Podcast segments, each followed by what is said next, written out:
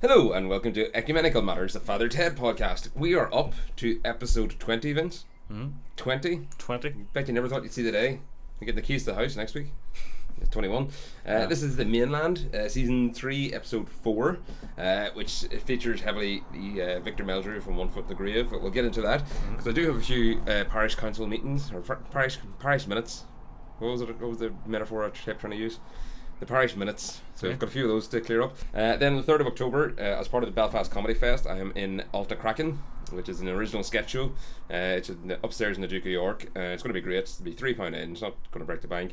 Uh, get down there, see some original sketches about and uh, some original writing and acting. But yeah, let's get into it then. So, how are we all? We're all looking a bit hungover. Yeah.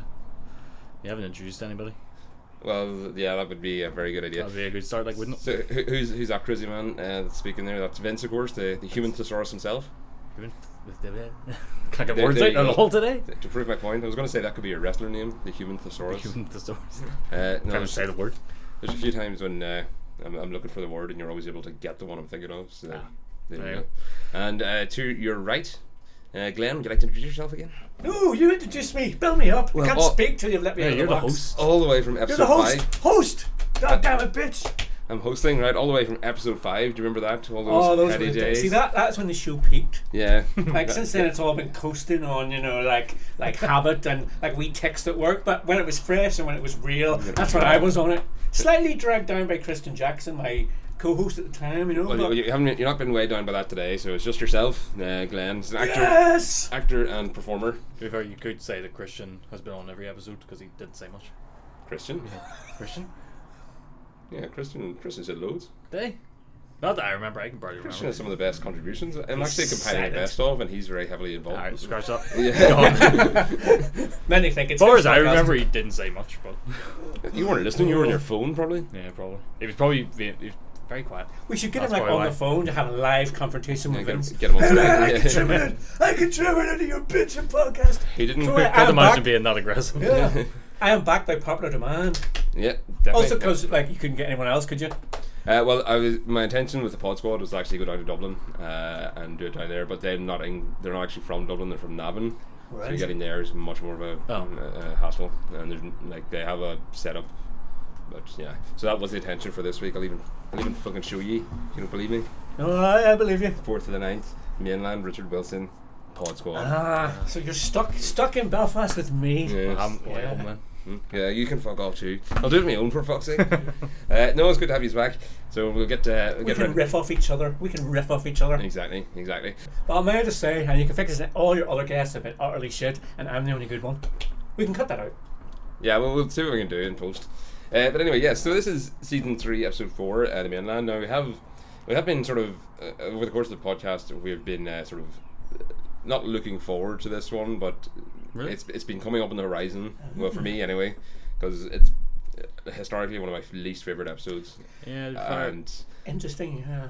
I went into it waiting for it to bowl me over to see if it could be, you know, redeemed. redeemed indeed. Uh, so we'll go down through it and see how we find it. Yeah, you can probably tell from the tone of my voice that. Uh, Opinion on it hasn't changed. yeah. Uh, well, it starred Richard Wilson in a guest role. A bit of uh, stunt casting, I think, maybe, because Richard Wilson was the star of One Foot in the Grave at the time. Did you ever watch that? Oh, yeah. Love Oh, yep. Another Did you? hugely successful sitcom. Yep. I fucking hated it. I thought it was Really? shit. The One Foot in the Yeah. Grave was like this. Such a middle of the road, like It was safe, but it was still funny.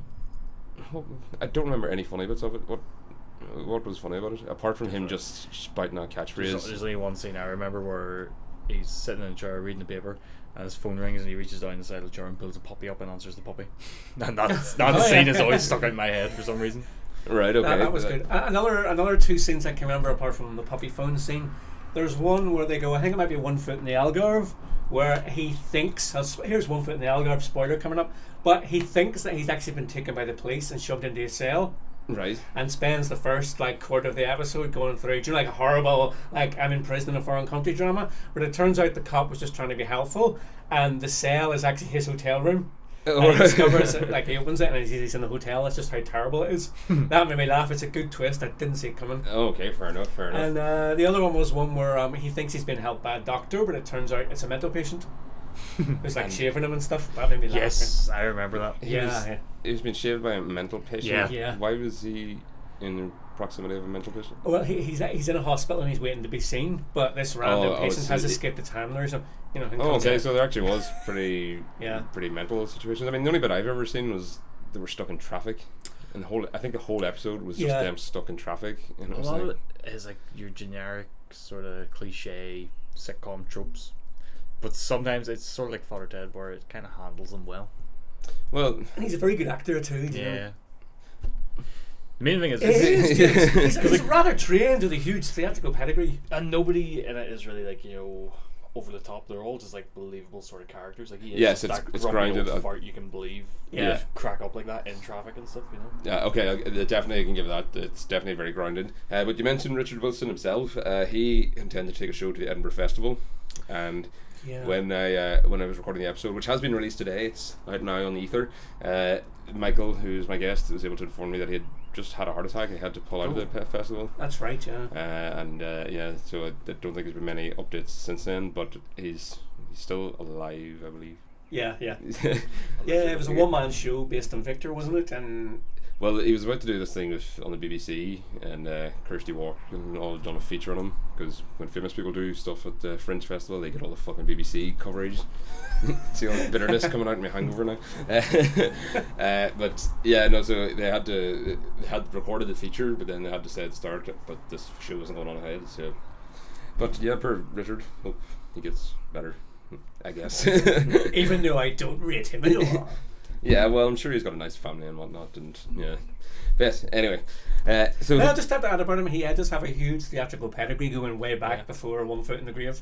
And he- him and his theatre company gave a young uh, Alan Rickman one of his first breaks in acting. I did not know that. And and a long career after as well. Cool, cool. I did not know that. Yeah, no, fantastic. So Richard Wilson, uh, did he have any? Uh, did he have any Oliviers? Mm. Oh, uh, I can't remember Livy's. He does have um, a bunch of awards, Oh, okay then. So he is. uh, both theatre and TV, yeah. right. Okay then. Yeah, but if, if they're part of one foot in the grave, like. And he was, he was Gaius and Merlin as well. Well, just to fill people in who not maybe not familiar with the show, it was actually massively huge. Like there was about seven million viewers a week of stuff. like Yeah.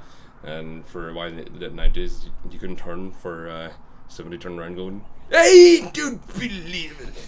And that probably also coloured my uh, my historical opinion of it because catchphrase comedy. Let's, let's discuss catchphrase comedy. Well, Father Ted has it. Well, I will just bring it up. Mrs. Doyle hasn't actually said "I go on" since Vincent Stack. So Yeah. that can you can't say that's a catchphrase. Well, drink, fag, arse. Okay, yes, uh, that is true. And Graham did write for uh, Little Britain, their early sketches, which is all catchphrase comedy. But I think what the problem is is when the BBC gets a hit, they put the full force of their entire, you know, fucking propaganda machine into making this hit and just fucking getting it so ubiquitous. Like, do you remember that uh, Catherine Tate. Catherine Tate, yes. Yeah. Uh, even before the show debuted, everyone was already going. Uh, what was the school girl character called? Uh, Lauren? Uh, yeah. I and think what's, so. your, what's her catchphrase? Okay, uh, I'm above it. Yes, Yeah. that everyone knew that catchphrase before the fucking show debuted because they just played it repeatedly on a trailer. But that is just marketing. That is good marketing. I, I know, but Got it's- it ingrained in everyone's head. Everyone knew it. Knew what. and what Knew it it was funny. Well, I personally didn't find it funny, but you know, people did. Well, what I I first got saw them it, and I, I, I laughed the first time, but then all it does is just it just means it's fucking incredibly popular for like six weeks, and then it's incredibly hated. I like sketch shows. Like Fast Show, Harry Enfield and Chums, no, they were all great to be sketch shows. Because even though they would do the characters and stuff, they would still have a different joke every week. It wasn't Yes. just a build up to, and here's the catchphrase. Yeah, exactly. Whereas Yeah. that's how I always thought of Catherine Tate. It was somehow every time it was just had to build up to that catchphrase, and seems like Little Britain and stuff, they build up to that same joke every week. Well, to put it back to the BBC, do you know Andrew Marr, who's one of the BBC's head news Yeah. pre- uh, presenters? Well, he went to a, uh, a press conference with a, if the pri- prime minister or a high government minister and said, "Is the government suffering from Vicky Pollard syndrome?" Yeah, but no, but yeah, but. And he was so fucking smug and self-satisfied. I can't remember what the issue was, but he was just like he's fucking brought political discussion down to a fucking sitcom catchphrase of, Problem is, sometimes that needs to happen. uh, well, why? Well, because you look at fucking Brexit. nobody fucking knew what they were voting for. That's Sometimes 'cause they you need to weren't bring informed. That's 'cause exactly. the BBC fucking uh, reneged But- on its own fucking duties to inform the public. Yeah, but sometimes for the public to understand what's happening, you need to bring it down to. Really try not to say a certain word there, but you need to bring it down to stupid levels. I I had a don't- I bet. don't I, think had they a did. bet we would not have a political tangent until ten minutes in, but I have just lost that bet. Oh well, you're like you're like Ted then. Uh, no, we're not going to go into Brexit. I just Yeah. want to uh, just want to bring that up. But yeah, so catchphrase comedy. So uh, uh, all it did when when Richard Wilson, or actually when the theme tune came on the show there, on when Dougal was watching it, uh, he just immediately said, right, okay, this is now a time capsule. It's not as timeless as it always could have, like other episodes are, because because of that. like Well, if a young person comes to watch that, they don't know that Richard Wilson was that ubiquitous. Do you know what I mean? So whenever he actually shows up in the episode, I was thinking, this, I was like, why him? Why that? And then I kind of had to think back to well, when the, these two shows were in line with each other at the time. yeah, yeah, probably actually. had yeah. to think Yeah. back to the time period to remember he was relevant. Well, it yeah. When when you say that as well, it's like doing a crossover, a crossover episode. Like it's big in American TV, uh, but it really wasn't big over here. Like I don't think I'd ever seen it before. Well, As in, like the, uh, Oh. one foot in the grave's crossing over with feathered but head. this wasn't really a crossover. yeah, that would Well, be if don't Victor get into that Meldrew bit. actually E met Ted. Yeah, he was playing himself. Well, it you know it crossed over the idea. It didn't like The we're not gonna one, the put that one in itself. actual uh, Ted crossover that did happen was for comic relief. The Vicar of Dibley met Ted. Uh, well, that, they always do it for comic relief. I- I, Yeah. don't think comic relief really sort of fits in with. Uh, Yeah, i- in America the it'd be more canon like options. you would actually just get the characters would just meet. Like it's happened to the Golden Girls and some other show were neighbours and they would occasionally crossover. And uh, Fraser, of course, was in Cheers before and appeared in Wings. You know, like That it's, a, was- it's a tradition in America almost. But that was that was a spin off. yeah, That was, that was a spin off, yeah. I Is it- really liked Fraser and Uh, like, X Files and The Simpsons. Simpsons. did it. X Files. I think Family another Guy one. and The uh, Simpsons. The uh, entire episode based around it. It's all them CSI shows. They all cross over and everybody's Yeah. around. Uh, well, there's one there's one cop character that has appeared in the X Files, uh, all the uh, Law and Orders as the same character, and I believe a CSI I think as well, I and the would Shield or Not the, be remotely surprised. If or it's, sorry, uh, the Wire actually. is the in Wire, yeah. yeah. Actually, that's true. A character from them did appear in The Wire Yeah. as that character, yeah. Uh, but yeah, no, the, the the idea of a crossover as well was a bit jarring for you know ten year old me, uh, or thirteen year old me I suppose would have been. But yeah, no, it, ju- it just it sets you up wrong I think, and it does it makes the episode necessarily sort of fit outside the canon almost, and because the episode is visually very unique as well, in that all the sets are, are new unfamiliar sets, uh, it does set it apart. It's very it's very reliant on like these wee kind of like it's almost like a series of skits, so like ten Yeah. all, all sewed together uh, with a cameo, so it doesn't feel like the same kind of Exactly. Yeah. Exactly. I can see why you think we'll it's get the onto that as weakest well. Yeah. The one thing I was gonna say is typically when they have a celebrity in the show, it's a fictional celebrity, someone they've created. This is the first Yeah. time where it's actually been, you know, Richard Wilson. Yeah. yeah, a cele- an actual celebrity really. Like usually if someone does appear in it, it's like a cameo or something. Well, that's what I'm saying. Like if a Like you know, an actual character. well, if somebody who if a student today, like if an 18 year old watched today, that they would probably just assume it was a fictional character. Yeah, Like they probably wouldn't know that that was, uh, you know, Richard Wilson was the most famous man in Britain for a while.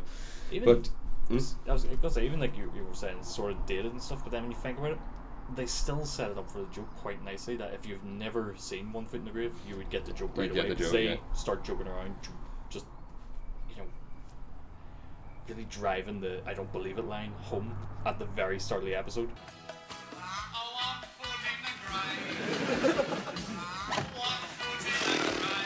Come on, Dougal, turn off the video. Okay, Ted. That's a great show, though, isn't it? He's mad, isn't he? I don't believe it, he says. Which one were you watching? What? Which episode of One Foot in the Grave were you watching? Huh? Dougal, you just finished watching it. Do you not remember anything from it? I don't believe it. That's what he says. They do a good Well- point of if you've never seen it, you'll know you'll get the joke. They Well- apparently got the idea from uh, they were actually sitting behind Richard Wilson at a Cirque du Soleil show, and they just suddenly thought, "What if every time you know the acrobats did something, we went, I don't believe it every time," you know? and then it suddenly clicked, "Oh wait, that's what our priests would do." That's, yeah, that's a 10. So that's yeah. what generated the whole episode. Search this Soleil, I didn't realise it was that, that old, was it? Yeah, yeah, it's been going for a good while, yeah. Oh, fuck, right. Uh, yeah, you've seen them, have you? Ah. Somebody I know has seen them. No, not me. No. My sister has seen it. And what did you think of it? It's uh, like it's incredible acrobatic work. It's Yeah. just you know, Basically, how she felt like she was like, yeah, it was it was impressive. It was interesting to watch, but she felt like it went on quite a while. yeah. That's see, that's the same with uh, same with me. I, I've sort of like yeah, it's, it's class, and I'd love to be able to do it all. But Mm. sitting down and watching it for two hours is Yeah, like, I'd rather just go Yeah. online, watch a five minute YouTube video, and be like, yeah, that's enough. exactly. See, mill- millennials, we, we- we've got uh, shorter attention span. That just means we can take more information in at a shorter. No, no, you're frame. like you're like goldfish. What what was that? Actually, it's that's not unrelated to what you were saying earlier about all the disinformation around Brexit. And part of it is because there's so much out there, you're super saturated with it. Yeah. And I actually am old enough to remember this is like n- not Hitler, but almost. I can kind of remember before the internet. Right. I can remember when you had to go to the Really? library. There was a Only time 50 before years. internet. I can remember before the internet for fuck's sake. Can, can you really, James? Can you really? Yeah. Uh, distantly, yeah. I remember uh, when the dialogue f- first. Uh, well, actually, I remember when I was in first year at, at secondary school. Uh, there was two guys in my classroom of about twenty-two had a computer at home. By the end of that year, literally nine, ten months later, there was two guys that didn't have a computer in their room, and I was like, That is it- changed, it- like, yeah, yeah. it was like so like sudden. Now everybody's got like five computers in home. Uh, yeah, they've got about ten fucking microphones, just recording everything in their in their pockets. And everything. No, but uh, and then you know when MSN happened. Mm-hmm. Like I was about third year, 20, 22 minutes past six, exactly. Everyone's fucking MSN would start just. Ding, ding, ding, ding, ding, ding, ding. and Everyone was signing in because The Simpsons had just finished. Ah. our, gr- our group hive mind. But see, back then though, um, if you wanted info on something, you had to earn it. And I know this sounds like we, you know, we didn't have your skateboards uh, and your Nirvana, but like uh, now there's just so much info out there, and there's this kind of false equivalence where every opinion's sort of equally valid. From you like a moron on YouTube, kind of ranting about, you know, there is no global warming because of Jesus and someone who has like 18 degrees and has studied it for like four decades. And these views are kind of on a par, and often news networks will give them like equal fucking time. yeah, but- well, again, So like, how do you get Be- info? Like, yeah. you millennials are fucked, fucked. no. And what do you call the group that's after you? They really are screwed. They Super still, well, there is no group after us. There's a one. oh, come on, they've been born like those. We ca- are they still millennials? Those we do like, like Well, I don't- I- one year olds. Like my I don't- I niece, Yeah, they're- four. they're- I guess they're being called millennials because they're born after the millennium. That's why I've looked up. No, Maybe it's, it's something else people for who their come to generation. adulthood during the millennium, Uh, after the millennium. Yeah, But my response to that would be, uh, yes, the Jesus, uh, you know, flat earther type. They always had that platform, whereas now the academic with their 18 degrees, uh, they now have a platform to educate the whole world instead of just people who are subscribed to their specific um, Yeah. periodical subscription, which might be thousands of pounds a year. Like, so now it's much more democratized. Uh, you are seeing a, a much um, you know a, a greater uptake of uh, atheism in the last 10 to 20 years and it's i think it's almost entirely in- due to the internet and you know people were- like i'd never heard of richard dawkins until until you know he got youtube channels and stuff and you never heard these ideas until stephen fry started doing them on you know his shows and stuff so you know there's that as well There's definitely an upside, yeah. Yeah. I mean, yeah, there's way, way, way more info out there. And there actually is no excuse to be ignorant on topics. Like, if you're going, oh, who's Richard Wilson? You, know, you can know in two seconds. okay Yeah, yes that you is know. true that is true but But- you, you don't you still don't get the um but for the actual atmosphere of it but that's what I was gonna say. Like if you're watching a comedy show and like partway through you're like, who's this guy? Pause. Phone. Da, da, da, da, da. Oh right, I get that now. You know, it kind of ruins the moment. yeah I get that joke. I get the reference. but there was, uh, but even uh, Ted and Dougal give them a backhanded uh, compliment there when they said, uh, "What what joke did you, what joke did you, or what episode were you watching? Which episode of One Foot in the Grave?" And he was. He says, "I don't believe it." I love that. he just says it all the time, and then they just started parroting it to each other Yeah, yeah. for everything, which again was what people were doing back then, and that's what made it so fucking annoying. Uh, Th- this is the one thing I like about this episode. You're saying they're just parroting it off each other. This whole episode, that's every joke. Every joke is just they keep it going until it stops being funny and then it starts being funny again. uh, I, do you reckon they were doing that intentionally? Because I was going to bring that up a couple of feels times. like it because they're doing it in the hallway. They're constantly going, "I don't believe it," and then uh, you know before he go later on in the episode, before he actually goes up to him, they're sitting there and it's like a good few I'd say probably a minute of just them two debating back and forth. Should he do it? And then Dougal convincing him. See, Mrs. Doyle and her friend in the canteen, the canteen, the cafe. the cafe. Yeah. Yeah, and you know, just things like that. Well, I was going to say that to me felt like padding. That to Yeah. me felt like a, a thin script, and they were just trying desperately to get uh, ways to fill out the half hour. It is a series of skits, I think, just Yeah, all loosely uh, joined together. I didn't think of it like Yeah. that, but yes, that is. And, and some of true, them yeah. were like the Mrs. Doyle one. That is a lot of women from that generation. Like I've seen them, you know, aunties and stuff fighting Yes. over bills. Never be one of those have a go heroes. I didn't know my own strength. I heard his arm snap. And then it was just a case of lying on top of him until the filth arrived. We'd better be off, Mrs. Doyle. I get this. Oh, no, Mrs. Janine, put that away. I get this. No, now, don't be silly. I'll pay. You won't. Put that away. Now, don't be stupid, Mrs. Doyle. No, no, no, no. Now, just put your money away. You're mad. No, no, no, no. And it's just taking it to that next level where they're on the ground, you know, MMAing each other. Yeah, exactly. that, that did make me laugh. But it just never comes together. It doesn't feel like a story. And I haven't watched the TED episode since the one we did way back, all Yeah. those many moons ago. And it doesn't feel like, it did not feel like the same show. yeah, exactly. Yeah, yeah. Uh, I think you're, you're right. You take them out away from Craggy Island, and the humour is very specific to Ted, and it doesn't quite feel like Ted, you know. It, it's like there's some things out there where it's funny whenever you take them out of their comfort zone and you put them in like a different world. But these guys, they only really seem to work in their comfort zone of Craggy Island. Yeah, it's not really comfort for them, is it? That's the thing. It's uh, Exactly. It's the fact that Craggy Island itself is a character almost. Yeah. It gives them that. uh, That's what this one's missing, I think. Hmm. Um, and what I would say, well, what I was going to say about the, well, no, actually, go ahead. Because I wanted to get on, kind uh, of got distracted there for a second. But uh, you were saying about padding. Yeah. That's what I feel about Noel for long enough. He only shows up and then he just gets free reign to just rant for minutes at a time and it seems like he's literally just there to be loud, obnoxious, annoying and that's the joke. But it's never really a joke. Well, for for Noel Furlong, uh, I actually wrote down that uh, he uh, that was the point of him to be really annoying. Yeah. And as I said, it was a sketch, and as you said actually as well, it felt like it was just put in there to To, to fill time. it's a full time, but he does it perfectly, Graham Norton. Like Oh, he, yeah, no, the he character's does great. like uh, is acted so well, like just the way he's taking the piss out of. Uh, Oh, and here's me going to eat Tommy. Yeah. and it's like you just you just want to fucking you know tear your hair out, and you, you can understand when the guy just finally flips the lid at him. Yeah. Shut up! Just shut up, will you?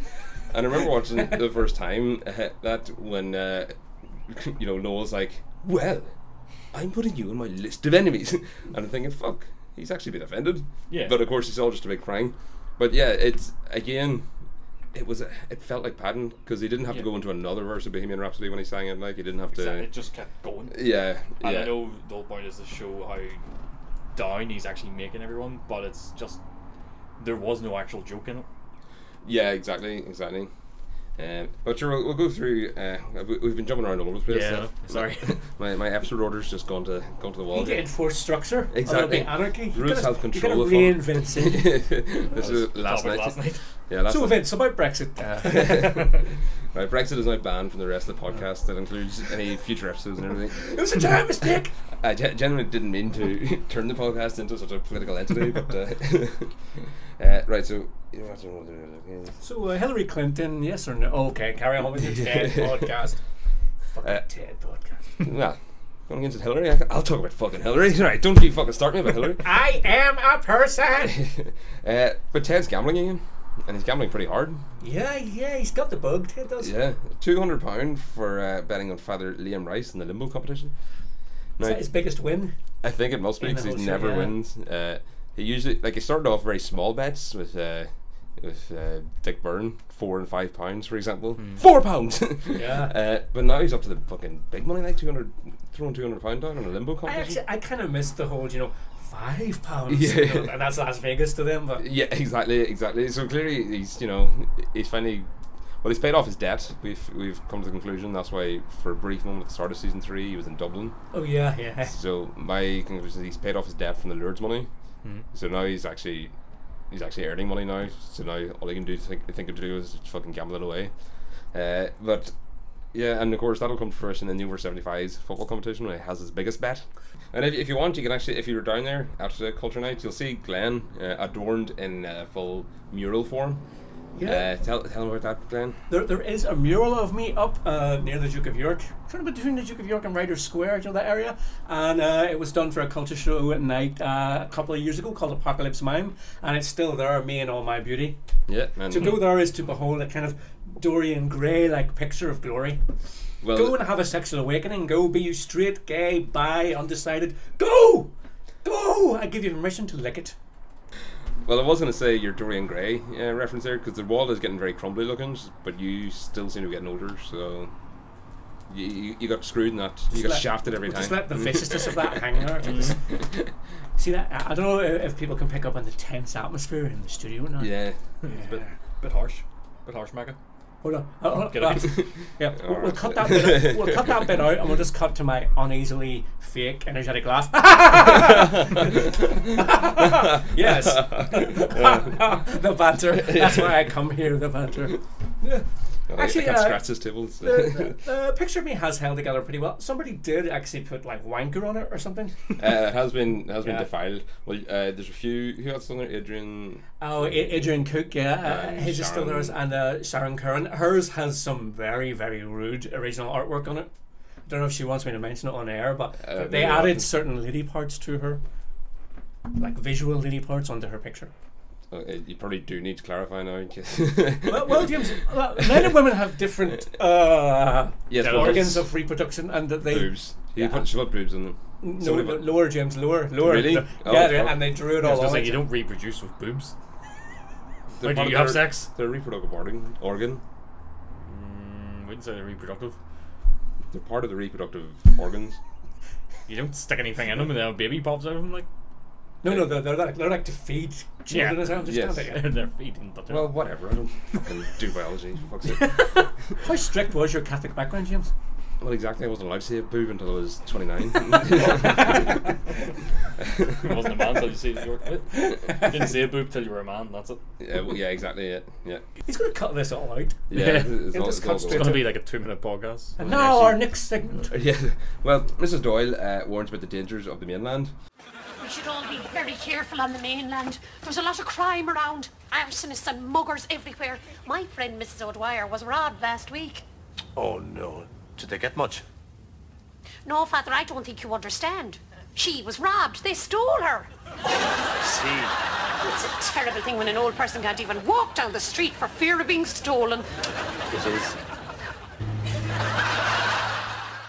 and she says about her friend who who was robbed actually picked up and uh, robbed Oh yeah. uh, not uh, how much did they get You see, I, I do quite like the interaction between Mrs. Doyle and her little buddy because you can kind of tell they're both clearly lying through their teeth through the whole thing. Like even for Father Ted, it's so surreal, and you can tell like they're saying things like you know, oh well, she was killed, and no, she's still in hospital doing tests. oh yeah well they, they I don't think they were lying I think they were just Exaggerating. exaggerating the story Yeah. so she got killed and then she got her pen stolen Yeah. oh well maybe not killed they're still doing tests but Yeah. because you always do that you, you always just want to make your story really really impressive the first time you tell it and then you sort of realise fuck that's actually a bit much I better dial that back a bit There were twelve of them. Yeah. Yeah. I'm telling you, there was about a million times, well, you know, three times. That, uh, uh, but yeah, no, uh, I actually loved Mrs. Doyle's story in this one. Uh, she actually had, finally had something to do that wasn't tea, although she did imbibe a lot of tea, but she had a bit more sort of room to work with. That was one of the things that I remember with her as a character. You know, like her scenes that stick in your head, and th- that one always did. You know, her and her friend fighting over that bill. Yes, exactly. Yeah, it's probably one of her most defining one. It's kind of like an immovable object meets an unstoppable force between them two. Because neither of them's gonna budge on it. Well, it's it is a wild, it's a wild Irish thing. Yeah. To like, it, it, and you know, insist on paying the round. Oh, uh, even Yeah. from working in retail, like uh, you would always get two wee old ladies who come up and buying a bra or whatever, and be like, you know, oh well, I- I'll pay for it. it's like, no, it's my bra, I'll pay for it, and this will go on. You'll be just like, just someone fucking pay yeah, for ex- it. yeah, exactly. You're just sitting What there. is? my mom and people her sister. behind you. No, no, your money's no good. No, no, no, Yeah. no. You know, and they Yeah. swat each other's bags down and all it does have on you. Well, well, do you know the cliche in America of uh, the fighting Irish? I reckon that's from people just getting to like round 12 or 13. It's like, it's my fucking round, you bastard! I fucking hit you! I like, I like the difference nowadays though, where nobody wants to pay for the round. well, that's because nobody has money and Yeah. yeah. rounds. Well, it used to be like a round would be a fiver, and now a round is like 25 pounds Yeah, if there's true. five people. Like, it's, yeah, it's fucking ridiculous. Like, Probably more. Yeah. well, I, I like I like the the fighting Irish cliche. It's it's good fun. Like it's like it's a kind of positive, like uh, untrue but positive cliche. Did you ever see uh, Colin Farrell's appearance in Scrubs, which plays it up to the hilt? Uh, Do you know I when he's don't knocked think the I guy out, but he's in hospital to look after him because that's what you do. No, Oh, yes. yeah, I do actually. Yeah, Aye, so he beats the fuck out of the guy, and uh, then he- he's the only one that actually comes around to the hospital. and- Yeah. I think I've seen that one once. Like, uh, there's It's episodes. like a samurai code they have. yeah, after it. it is true though. Like, uh, fuck. I remember. Uh, I remember I was in school, and we were about thirteen, and uh, two boys were fighting, and.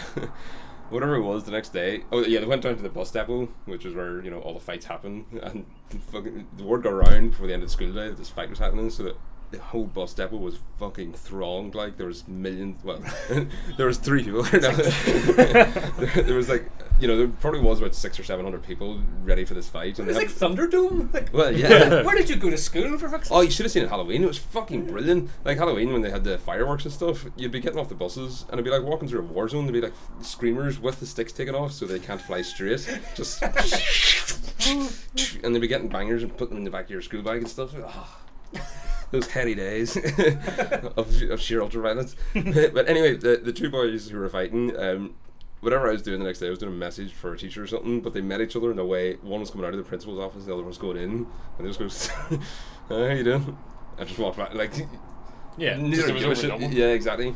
One of them had a massive fucking duck eye bruise. though. he, he, he, he- like he only took one punch. The guy got the first punch in, that was pretty much fight over. So, That's usually it. When Yeah. your kids like uh, but yeah, My school was mostly like shoving matches. It was all posturing. see, you gotta you gotta get the piss out. Yeah. I know it's vicious. When I ever saw it was two girls, which was nice in a different way, but girls are yeah, they don't hold back really. Like I remember years and years ago when I was like the hair, the hair. 14, 15, my girlfriend at the time got into a fight, and like literally she's sitting there and she just like put her hand in her hair and just pulled out a big clump of the hair. The other girl had obviously pulled it out and it was just sitting there. And I mean, like she had a big bald pa- patch now. It's just like, no, it looks fine, it looks great, don't worry. Fucking hell. It's like just brushed it all over, and there's like a bit like Homer Simpson thing going on. oh my god, come over again. Yeah, Yeah, see, when guys fight, it's, it's all closed fists. None of this fucking eye gouging or fucking, Yeah. you know. or the other one they used to do, and I, I don't know if they necessarily did it here, but um, it was Teresa told me about it. It's basically they would get a hole punch and hole punch their nails, so there would just be two little claws on the end of their nails and like s- slice each other that way. Nice, nice. Blimey. That's, that's, that's proper Oz stuff. Do you remember Oz? It is always a prison break or Yeah. yeah. That's like Orange is the new black. And uh, mark her face, mark it. imagine going that effort. Blimey. Guys just go down, took their blazer off for a couple of days, and they were like ah, and then went home. yeah, it's a Fight Club. You no shirt, no shoes. Yeah. That was it. That's the wee bit too homoerotic for me. uh, but yeah, so t- they go over to the mainland then, and they made a bit- big deal of the fact they're going over to the mainland. We had discussed before the podcast that they've been there quite a few times. So that was another thing that I felt the episode sort of set up that didn't really follow through. It with. wasn't about the mainland. Yeah, well, it wasn't even that was the issue. It was the fact that they made it out it was a big deal, and it clearly wasn't. If you've seen any other episode of the show, like I feel like it's a big deal purely because the entire episode was going to be based on it. And they were sort of trying to hype that up, and then it just didn't deliver. Yeah, well, I mean, it's it wasn't as if they were going to a, a, a mainland environment where you would recognize what they were getting up to. Yeah. Okay, so they went to an optician, or you know, th- th- And they really and just went to caves. Like you know, they didn't go into everyday situations and be really out of Yeah. place or something. I d- I don't know what it was. It felt very That's the thing, unsatisfactory. Even, or even something. going to the caves, it felt like a very fodder Ted scenario. It's like they go to the mainland, and it's you know like Craggy Island, where the caves just have a really stupid name and a stupid sort of logo and all going on with it. And then the tour guide is obviously pretty stupid as well. And stuff, you know, it was just very fodder Ted. It wasn't normal as you would expect. the Yeah. mainland to have been. I'd agree with that. Yeah, it could easily have been a Craggy Island attraction. joke. Yes, Yeah. exactly. Where it yeah, would kind yeah. of work, where the joke is it's crap. You know, it's Yeah. like the caves of Drac or whatever, but you know, oh, you can see nothing. Well, You just it- sit in darkness. You know, was it the next feel best, like- best thing to being blind? Isn't Yeah. that yeah, yes, it's- it's- Almost like being I blind. haven't written Almost down like it. being blind. Yes, that was it. Yeah, the really dark caves. That's like I feel like if they were going to go to the mainland or something, you know, they should go and be sort of disappointed by what they're saying. Like it should be something am- like that'd be mind blowing to me or you. And if the eleven was just really disappointed, it's because they're like, ah, it's nothing like Craggy Island or something. That to me would have been more of a payoff for a joke. yeah. Yeah. That just they go and it's another Craggy Island type attraction. Their culture shock from going to the real world. Yeah. I think there's a, there's a, a gag in The Simpsons where two of them are in New York or somewhere, uh, and they're going like, you know, what's this? What's this McDonald's? Oh yes. It's, it's like Krusty Burger without the fun. You know? Yeah, You could make- Kind of- they could have done that kind of thing, go We- to the mainland and just we will have throw a them into a Simpsons bunch of did it. different scenarios. But we, we will have a Simpsons did it later on in the episode, so uh, I'll I thought find for a out. second you were going to say we're going to do a Simpsons podcast. That would keep you going for like the Well, rest of your there's- life. Like, I, I would, but there's like Every episode, like- 700 yeah. Simpsons podcasts. I guess yeah. why is they go to the opticians and Dougal's excited to be there. Yes, yeah. Like that's just a very normal everyday thing to you or I, but the Dougal it's mind blowing pretty much. Yeah, the opticians. Here we are. Yeah, it's, Here we are, sun's see, out, we're in the opticians. It's a I- great day. Well, that, that scene worried me very quickly because immediately reminded me. I remember um, the Father Stone episode where they were sitting in waiting rooms a lot. Yeah. And I was like, "Fuck, is this going to be one of them episodes?" And there was an element to that where it just had them in a room doing nothing except you know chatting. Yeah. Is that a hunger thing doesn't go anywhere? They it does. Well, but it's yeah. just a stupid joke that threw in just have an ongoing Dougal joke. well, exactly. Yeah. It's just it's just Google's story for the week is that he, he's hungry, he's trying to get food. And he yeah, he orders Which- chips later on in the. Yeah, and it, PlayStation kind of- it's you know it's serviceable enough, like, eh, but it's it's not bothered head good, like. Do you know what I mean? It's No. it's. I don't know. so I was disappointed with that as well. Yeah, it's a very it's This- a very with Dougal this thing, but it's one of the things that's drilled into you for the whole thing. It's just like eh. yeah, well, yeah. I mean, there was funny bits of it. yeah. Him get, trying to grab the two steaks, two fucking massive steaks, by the way, and he had them grabbed between uh, his knife and fork, and then lost them both, Oh, Yeah, and then a whole plate of chips. Like, there's probably about fucking eight There's- pounds of food in there. I can see overall though it is one- the episode where you, you would tell your friends watch Father Ted. Oh, it's really funny. And this will be the one that comes on and they watch it and go, yeah, yeah, exactly, yeah. And they think that your standards are really low. See, I even like as you said when you think about it, it is a series of skits because you got the whole Father Jack thing where he's. His Glasses gets stolen by the crew, and that's just a- one big skit throughout it. And then Yeah. you've got Mrs. Yeah. Doyle, and then you've got Ted and Dougal obviously being off doing their thing, and it is like just a series of skits. and yeah, It's just cutting back and forth between them like a sketch show. Yeah, it's almost And like then- Family Guy. do You know, they reminds you Yeah. of that time when Jack had his glasses stolen by And then they a crow. cut to it. Yeah, reminds you of that time when you know you wouldn't leave Richard Wilson alone. Reminds you of that time when Yeah. you know Mrs. Doyle fought over a check, and it's just, and it's like the South Park rebuttal to that. You know, you know, notice how the humor is arising from the plot and the characters. yeah, yeah. And normally Father Ted does that. Exactly. Yeah. Yeah. Exactly. Um, yeah. This time it felt a bit shoehorned or something. Uh, Yeah. yeah. Because then Father Jack. Yeah. So Father Jack, he goes to the optician. Well, I must say I'm confused. His eyesight seems to be better than ever before. He read right down to the very last line, and even I can't see that one. I, I think I know what happened.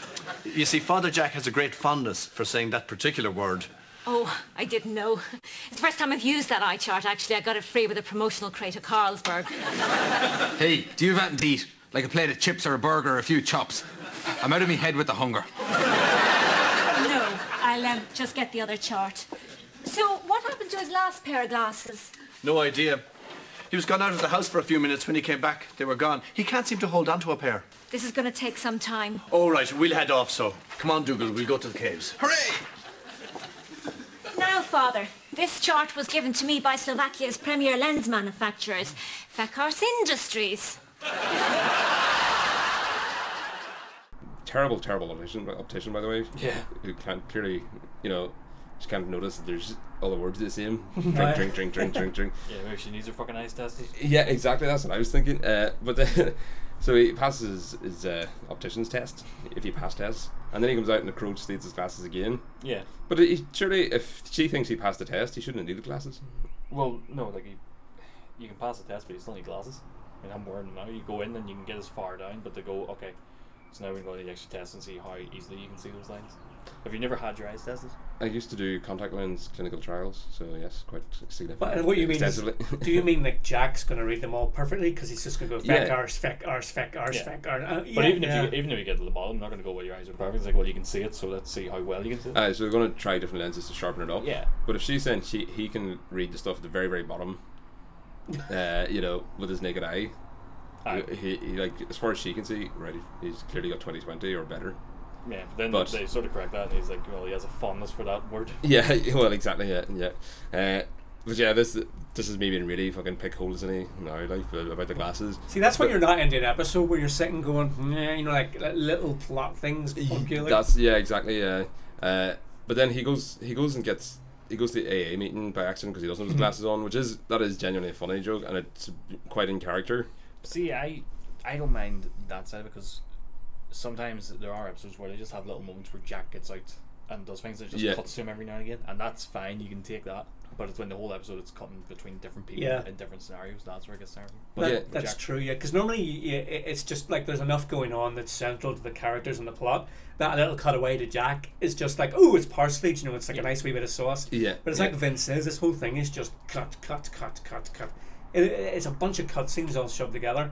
And normally Father Ted's light in that, or it does it sparsely. So to have a a whole episode of like, it's almost like their like their bargain bin, their outtakes from other episodes, Yeah. shoved into one, all built around. Oh, we've got Richard Wilson this week Yeah, exactly. And, and, then they- they- everything was built around that, I think, rather than and they we have pull a good back script no for, him. for long. Yeah. But Yeah. What, what were you going to say about Jack and Alcoholic Anonymous? So, Uh, sorry, I, side, I sidetracked you. Oh, sorry. No, it was. Uh, uh, yeah, so that's uh, it's fair enough. It was actually a reasonably good direction to take his story. Yeah. Um, and I will mention actually, by the way, Michael, who we had in the Edinburgh episode, uh, did mention his friend Connor. Uh, I forgot his name.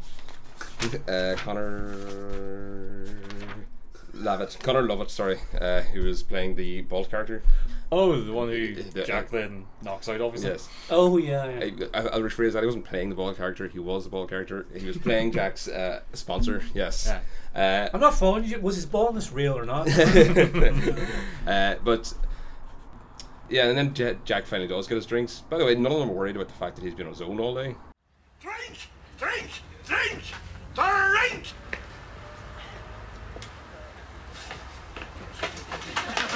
Don't do it, Father. I won't let you do it.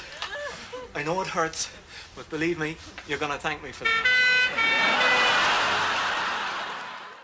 Well, well it's, I don't think it's that they're not worried about him. It's that everyone's been wrapped up in their own thing. That Well, they've okay, forgotten. yes, yeah.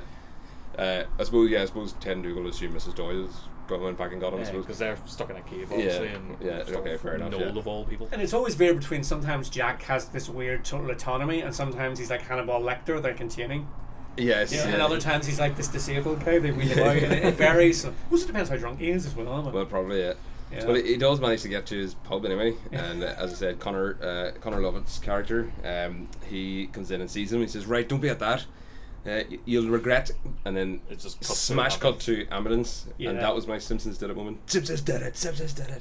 yeah. Uh, there was an episode where uh, Milhouse was passing a note which he intended to get to Lisa, and uh, Nelson intercepts it and he reads it. And he goes, "Guess who's into you?" And he looks around, and uh, Milhouse just waves at him slightly, and then sudden smash shot cut to uh, Ambulance. yeah, an ambulance. Like Milhouse being wheeled into the ambulance. uh, so, you know, that was one of the funniest bits of the episode, and it was I, I did like that. yeah, and it was you know Simpsons did it. You know, so again, it was like fuck's sake, lads. and it's also a standalone skit in itself as well. uh, Yeah, exactly. Another yeah. one. You know. One of my favourite Jack bits in this episode is actually pretty much at the start. They're getting out to get in the car, and they're obviously taking Jack out the door, and you just see him in the background, just quickly just you turning and going back inside, and then Dougal chasing after him. Just something really Yes. stupid like that made me laugh. Yeah, exactly. That one was sort of passed over that, that little time because that again that's within char- Ja- Jack's character, but people have already seen that, so you can have it in the background and people will get it. And Yeah, yeah, yeah, Uh, You just kind of catch it happening, and then Ted's not even paying attention. Now there's Mrs. Doyle, and you just see like Jack just beelines back in, and then Dougal just right after him goes in. I have this thing though. See, when you're not into an episode or of a of a show or a movie, that is when you will start to notice things like continuity errors and you know we nagging plot points that Hmm. Yeah, you yeah. wouldn't otherwise get if you were really into what's happening. that's true. And Yeah, there's that that um one that's come up with uh, Armageddon, you know, the Bruce Willis movie, where if you start thinking about it, why are they Why are they training like these Drillers drill to be- guys to be astronauts instead of taking some crack astronauts and teaching them some drilling? Yeah. Teach them one skill instead of. The whole premise of the film oh, is bullshit. Like, yeah. But if you were having Don't enough you say fun- that? Ben Affleck's gonna get her. Yeah, man. Said Affleck. I haven't actually seen that film from start to Have you- have finish. you No. Yeah, Uh, well, I've heard. I don't some- blame you. Yeah, I've, I've It heard is some terrible enjoyable. things. Oh, well, it's like life is short enough without you know watching a film just for the sake of it. Like that's, that's my yeah, make the most of your life. Yeah. yeah. Yeah. Suppose Talk better about is- Father Ted week to week. Yeah, exactly. Yeah, contribute. Live your to life to the full. contribute to the uh, world's you know historical archive of art. That's what I say. Is that what we're doing? Awesome. Actually, on as that long as note, I keep my on Sou- that note, SoundCloud subscription. This is, up, yeah. this is a professional segue happening. Yeah. On that note of contributing to art, that reminds me, and this is actually uh, this is a valid link. I was thinking watching this because we watch this. You know, you watch it and you know you're going to be mentioning it on a podcast. You're going, right? What is there anything deep coming up that I can say and sound clever? Like, ah, James, this reminds me of Hegel. You know that kind of bullshit. And watching this episode, there's actually fuck all. It's I think it's one of the few where you can't Uh, kind there's- of you know join it onto any Segue, yeah. cultural segue because it's just like skit after skit after skit. There, there is nothing in this of any fucking depth. uh, there is a Not couple. that there has to be, but well, there's a couple that I did notice, uh, and I'll just go down. I'll go down through them as they're going. James through. and I didn't notice any that can't be there. So there was two. There was two film clubs. Film clubs is me. Uh, that's the uh, this is the feature. Uh, one was Noel. I really think we should think about trying to get out here. God, Ted, maybe you're right. If we don't get out, we might have to eat each other. You know, like, like in that film Alive, where they get into the plane crash and then they have to eat all their friends. Mm, look, look, here's me eating Tony. Yum, yum, yum, yum, yum, yum, yum. and, and Tony be going, oh no, get off me, I'm not dead yet. and I'd be going, but I'm hungry, Tony. and Tony be going, oh no, go away, go away, go away, wouldn't you, Tony? oh, oh, oh. And here's, here's Tony's parents. When they hear that I've eaten Tony... Oh, why did you eat Tony? Tony was our only son. and then, then I'd be at the funeral. and, and I'd be going, oh, better not show my head. No, shut up! Will you? Will you please shut up? Will you shut up? Shut up! Shut up!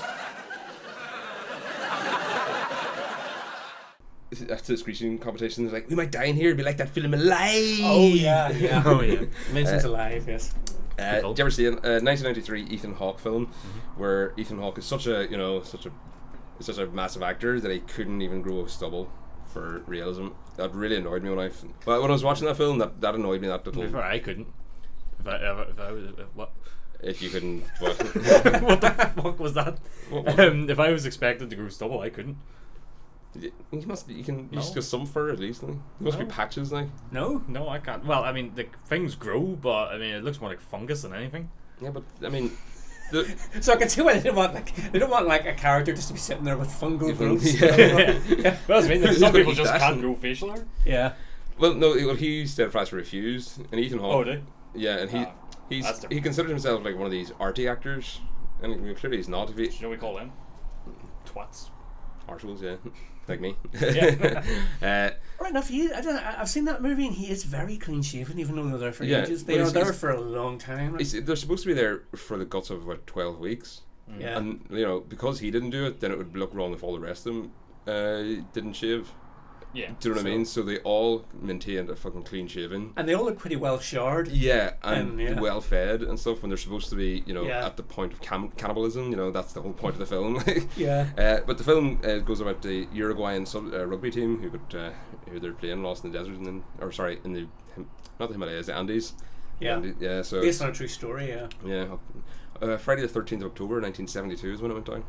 I quickly found on Wikipedia. So there you Ah, go. so when you're saying there's no segues, that's how deep I had to get into well, this that one. take- that's, that's a pop cultural reference. Yeah. So like, you can't really, you know, wax. Uh, Normally, there's no Father high Ted, arts, you yeah, can yeah. you can get into big conversations about like you know it's uh, it's attacks on religion, it's absurd, it's taking them and stuff. Which um, I know there actually are essays out there about the damage it did to the Catholic Church power. oh, I, I, I totally, I totally. Yeah, get which are all that, pretty yeah. good at, Yeah. uh, and they're all pretty valid. And I was actually hoping to talk about that stuff, but you can't for this fucking episode because Yeah, I mean, it's there's- just one foot in the grave and nothing. alive references. It's Well, the English patient comes up in the fil- film club as well. pop and- culture reference. and the pianist. Yeah. yeah. Uh, they're nice, boring films. That's why Noel uh, Noel Furlong likes them. Yeah. uh, but yeah, you're right actually because the last time we were here, we were chatting about you know Nietzsche and fucking you know, all them like what do you call them, Tolstoy and all that. Yeah. Like they're putting these high art fucking references in, whereas here it's Joining uh, Father Ted to, to Nietzsche, Nietzsche did say, um, uh, uh, kind of echoing Hegel, that when religion loses its power, art reclaims it. You know, based on that idea that art creates religion. And then Right. when the religion loses its power and it loses its believers, art will reclaim it. And you know it will just become another form of art, you know, like the Greek gods are, or like, Mm. or, or the the Norse, like Thor is now a comic book character trademarked Right, right, by an right. entertainment company, but he was once worshipped by a lot of Vikings. Now, similarly with Christianity, it's not fully reabsorbed yet, but uh, a lot of its power has gone. And one of the symptoms of that power being taken back, so to speak, is that it starts to be um, used humorously. It starts to be parodied. yes, yeah. And in the Nietzschean sense, Father Ted does do that because it doesn't attack it like viciously. The whole show is not about, you know, I'm going to pay back my Catholic boyhood with a vicious attack. yeah, yeah. It just, uh, as Nietzsche said, you tap it with a hammer to show how hollow it is. So Father Ted's very gentle about it, but his gentle humor, I think, hits harder than uh, any big attack. Yeah, Top- it's top of quite the hammer. lighthearted. yeah. It's lighthearted, you know. Like even some like the Magdalene Laundry movies still give Catholicism a lot of validity because like they're attacking it, they're attacking the horrors of those laundry workers as they should, but they still give it a lot of power. It's like a serious topic, you know. It's Yeah. like like the church. Let's talk about the church. Let's talk about its role in society. Father Ted kind of like. Nah, yeah, yeah. like it's it's done, you know. As as uh, as we pointed out in the plane episode, when Graham actually stands up and goes, "Well, why don't we pray to God? Maybe He'll help us." And they always get embarrassed. yeah, exactly that kind of thing. yeah, It's like, oh, even uh, when they have to camp outside the house after the rock star takes over their house, yes, yeah. and Ted goes, right, well, I'm gonna just gonna leave this notepad down, and you know, hopefully tomorrow God will have left a message for us. And Dougal's just like, I don't think that's a very good idea. That's not going to work. Ted. Even I know that. yeah. I, I even like that Ted's thing about like it's all so vague. Nobody knows what it's really all about. Well, Ted goes going to sort of the the, the power of the Catholic Church within Ireland when he speaks to the Garda officer. I just hope you don't think this type of thing goes on all the time. We're not all criminals and troublemakers in the church, you know. I hope this won't put you off going to mass. I'm a Protestant, actually, Father. Really? Ah. It's a straight choice, Father. Either they pay a £200 fine or they spend the night in the cells. Well, uh, I, I wouldn't have that kind of money on me. M- m- Maybe in the circumstances, a, a night in the cells might be the better option. Hey, shut up, Dougal. No, Tay, Dougal, be quiet. I, I was just... All right, all right. Here, here. Here's your blood money. But just let me say this. There was a time when the police in this country were friends of the church. Drunk driving charges quashed, parking tickets torn up. Even a blind eye turned to the odd murder. But now, and you, you're satisfied. I gave him the money. Ted, Ted, why don't you give him the 200 pounds? I want one of the best. Well, I did. There, happy? Once again, you've made me look like a complete idiot in front of real people. Thank you so much. Right. To be honest, Ted, uh, I forgot you had the money. Uh, I was just going to say your fly's open. Oh, the old days when Yes. they had influence. Yeah, that Well, was cool actually. Yeah. The first thing he said was, uh, "I'm sorry about all this. I hope it's not going to change stop you going to mass." So immediately he was trying to use his leverage uh, on the Gardaí uh, or to you know get spring them or get them free or whatever. And the Garda was just comes around. Well, actually, I'm a Protestant. So he's lost all leverage, and suddenly now he's completely emasculated in this situation. So he's now back to being a normal citizen. Uh, and he goes, "Yeah, the big, the big speech. There was a time when the church was, uh, you know, it was respecting this. co- They were friends of the police. The odd murder looked away. like, during this scene, uh, Dougal normally lands Ted in it. You know, he normally, if Ted's trying to lie about something, Dougal normally catches him out by accident. yeah, And this is the one time where he's actually not trying to, and Ted Like- lands himself in it. that that that was actually one of the most satisfying parts of the episode Yeah. was when uh, T- Dougal's standing behind him. Because I'd actually, when I watched it, even this time, I completely forgot about the money he had in the pocket. So Yeah. again, that wasn't that wasn't that thread didn't stay through it. Like it wasn't as complete But an I episode think that's kind of intentional. that you forget about it. Yeah. But then you see if you're watching that, then you're you're not expecting that. You don't think that's what Dougal's getting his attention for. You assume he's going to Well, say I something think about that's why. Jack. But the, li- like the audience, you need um, what's what's the phrase? Dramatic irony. The dramatic irony is the audience knows what the characters don't. So Yeah. Ted is uh, assuming that Dougal wants to tell him about the money he's got in his pocket. But, I the think- fact that I'd forgotten about that meant that I didn't know that his So yeah, I feel kind of like you're meant to be with Dougal in it, where you have forgotten about the money because it's literally it's glanced over pretty much. You know they don't really hint on it very much. They just kind of mention it at the start and then it's done away with. And then you're meant to be like I feel like you're meant to be like Dougal at the end where he doesn't remember about it. And then Ted goes on this big rant and then just slams it down. And then you're like, oh yeah. And then Dougal reveals he had no knowledge. Yeah. I think though, it's a rare example where the direction doesn't really work. Do you know, It's, it's almost like you know that first draft, first bit of blocking direction. Let's do this scene where it normally is the kind of thing they would do really well. You know, you get Ted's wee moral kind of crisis, Well, Yeah. I, I A- do- and it just happens so quickly. Like there, there's Fraser episodes, for instance, that would get a whole twenty minutes out of that. Oh yeah. yes, yeah. Do you know- I, well, yeah, The exactly. wee ironic spin at the end that Niles wasn't nudging him into, Mm. and you know Kelsey Grammer. But whereas in that, it kind of get it does get lost, not completely lost, but like It does. It is swept over, as you say. Um, but I do think that you're supposed to think that Dougal's about to tell him about the money. I think you're supposed to. Mm. I th- didn't have- actually. Yeah. I- Oh, did you know? No, not really. Like, Well, well it's, it's, it is actually brilliantly acted. Uh, I've no Yeah. problem with that, and it, it is funny. And do when Dougal goes, "You made me look a complete fool in front of everyone," and Dougal's, "Well, I forgot about the money. Actually, I was just going to tell you your fly's undone."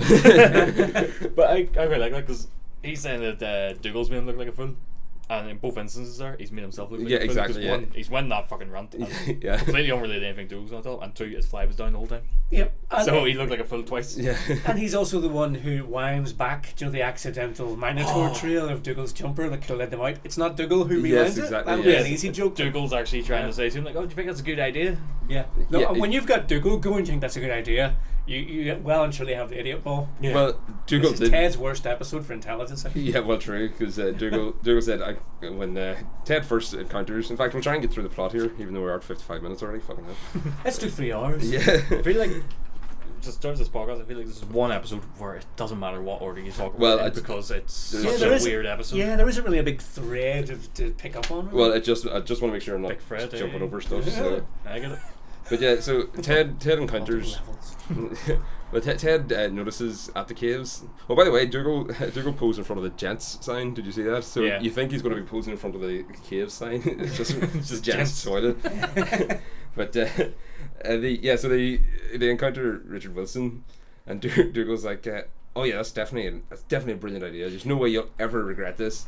And he goes over, and Richard Wilson's got a bloody good fucking uh, headlock on him, doesn't he? oh yeah, it's it is a proper headlock. Yeah, it's uh, he has him down for a good ten seconds. Gracie Jiu-Jitsu. uh, yeah, and uh, when Ted comes back, like he's so. He's, Shaken? yeah, he's, he's like he's seen a ghost. Like he's so fuck. This is not the reaction I was expecting at all. Like, and I suppose see that what they're I think what they're trying to do is take the piss out of people who think that that is the most hilarious thing ever. Yeah.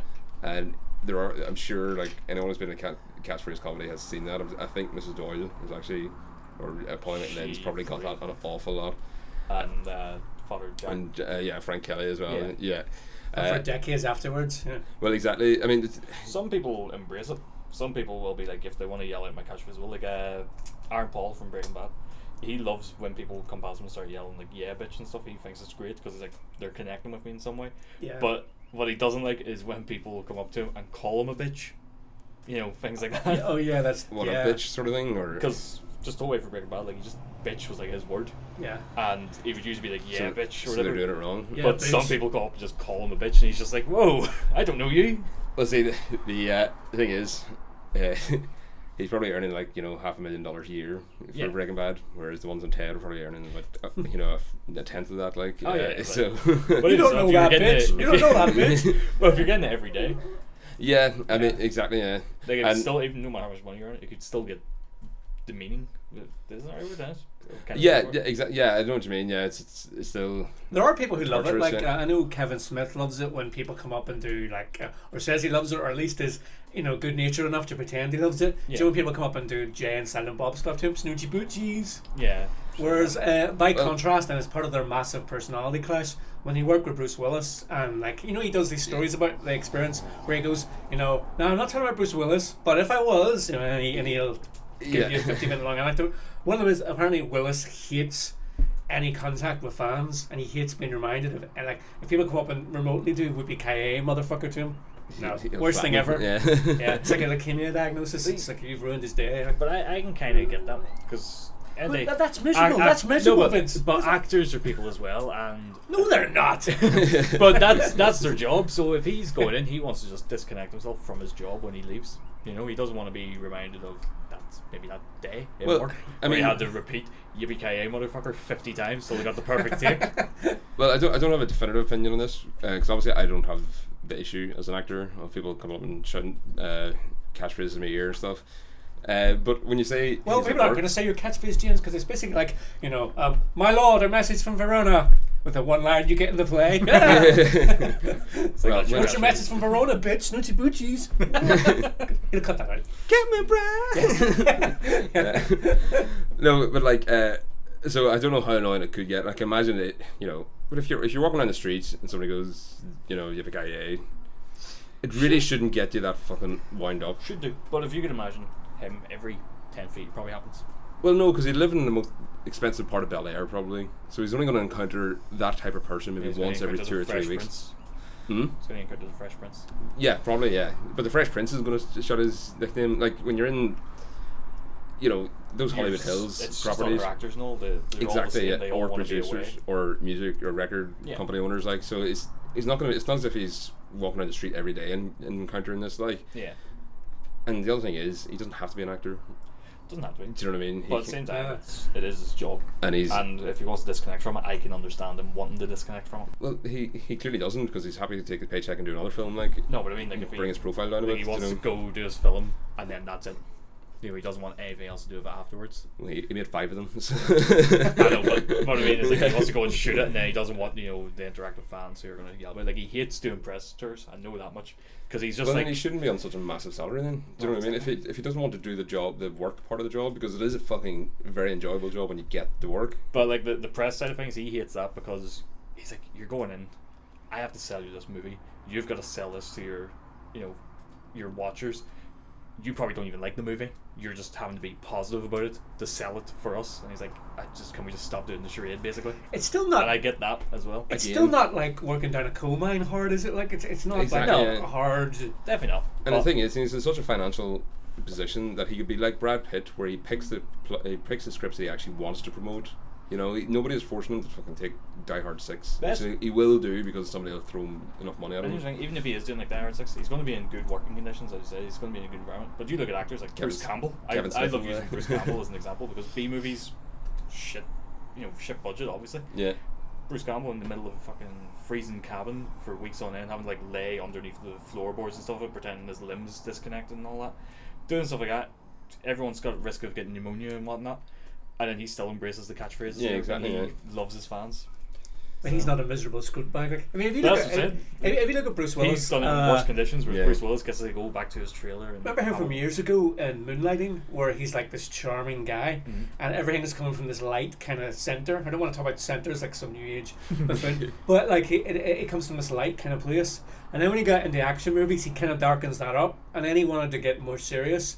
And darkened up even more, where it's coming from this very serious place, which Yeah. worked. Things like Twelve Monkeys and all, very cool. Yeah. But somewhere along the line, he has become a joyless void Yeah. of. Like you watch the guy, and there's no charm, and there's, he's Yeah. cruising off his name. There's no charm. There's no charisma. There's the general kind of meanness, and I think he's become that. At feel this like- point, it's not acting. He really is a miserable fuck. Well, again, But I feel like in this episode of Ted, whenever they meet with um, Richard Wilson. there you go, keep forgetting He's his playing name. that kind of miserable. Yeah. it's like yeah. he's got to that point where he's just sick of it. But I also think it's probably playing on the fact that he is like this big theatrical actor and all, and he's got like this amazing background in acting. And now he's just known for I don't believe it, and it's, that's what's probably getting to him. in. Alec Guinness syndrome kind of. Yeah. You start going around telling children, "Don't ever watch Star Wars again," which he did. Apparently, he made a child cry by saying, "Don't ever watch Star Wars again." And actually, that put me off the guy. Like, Guinness? by all means, you can, you know, like Vince is saying, it's a job, and you can hate your job, and you can even hate the fact that you have to do PR for your job. But like, dude, that that movie set you up for life. You could have cut from the merchandise rights. You never had to work again. All you had to do was two more Star Wars movies, and then everything else you could you could either retire or do plays when you wanted to. Yeah. That was it. Like Lucas was good to you. Shut the fuck up. At least stop making kids cry, you miserable little scrote. Jesus, yeah. I'm actually glad that Ralph Richardson dacked, dacked him in a pub once. fuck you, Alan Guinness. But anyway, uh, the Mrs. Dineen. so they, they, ra- they land on the on the mainland, and the first thing they do is go and uh, leave Mrs. Doyle and Mrs. Dineen. Now they were. It looked like they were about to set up a, a joke about s- strange uh, inhabitants of the mainland. As in, here's Mrs. Dineen. She's got an odd way of standing, and you know the way she's something off-putting about her, of her face. visage. Yes, yeah, and. And then he, go- he's about to drive off, and she's m- somehow managed to smuggle herself in the back seat at the expense of Mrs. Doyle, as far as I could tell. Yeah, So Mrs. Doyle's come out and she's got in. Kind of wonder is it like a practical joke from them?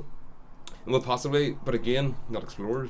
Yeah. So it was just an odd little 30 second scene that uh, said nothing about Mrs. Denise's character, nothing about, uh, you know, anything, and it was vaguely funny. It wasn't, you know, hilarious. Yeah, it's a weird Yeah. one. Yeah. typically in TED, if you're gonna get like um, two characters who may be similar in some way, there's typically like a big contrast between two of them.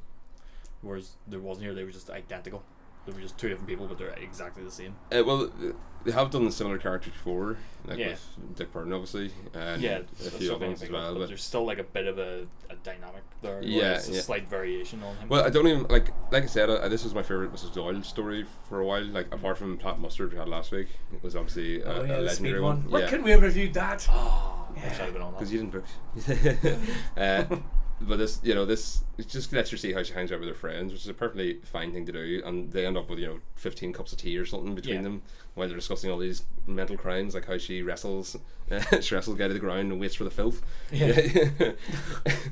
but uh, yeah, I mean, again, it just felt something wasn't right. and you felt did flat. you, you did men- mention the director. Uh, it's actually a different director for season three, which I've just noticed this episode. Really? Uh, Three different directors. So there's Declan Lowney, so he was first two series. uh, Yeah. Graham Lennon, and Anthony De Emony, Damini, yes, that was and it. Andy, Andy De De Emony. don't know Uh, how they which got one that. did Graham Lennon direct? Uh, I've no idea. It doesn't really say. It just lists three different directors. There. Well, I was just going to bring up season three has did have a bit of a different um, uh, visual feel, and I couldn't really put my finger on it.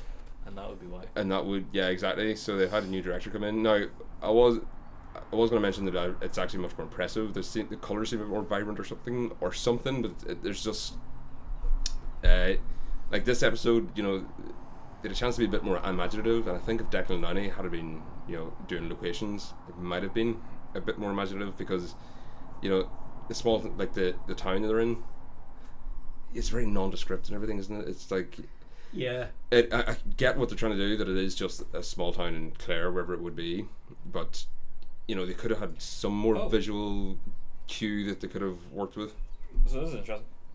Uh, while the third series was directed by uh, Lennon, is it? Is that how you pronounce it? Lennon? Lennon? Linehan yeah Lennon. So season three was series three was directed by him uh, on location scenes, and then Andy did the studio scenes. ah that is interesting actually so this is all Graham Linehan's work Yeah. then because it's all locations on this Exactly. So this whole episode is him pretty much, right okay apart s- from the star window and like the hallway and stuff, and the opticians maybe. Other than that, yeah well I guess well the key the opposition would be location necessarily I think well ma- maybe not actually yeah no it's just a flat wall isn't Yeah, it it was just a flat wall. But like, Um, even like inside the caves and stuff, that's very clearly a set. yeah the, yeah So- when, when Noel's there yeah I yeah. guess it's a I do think there was a few ones where Richard Wilson was in actual caves.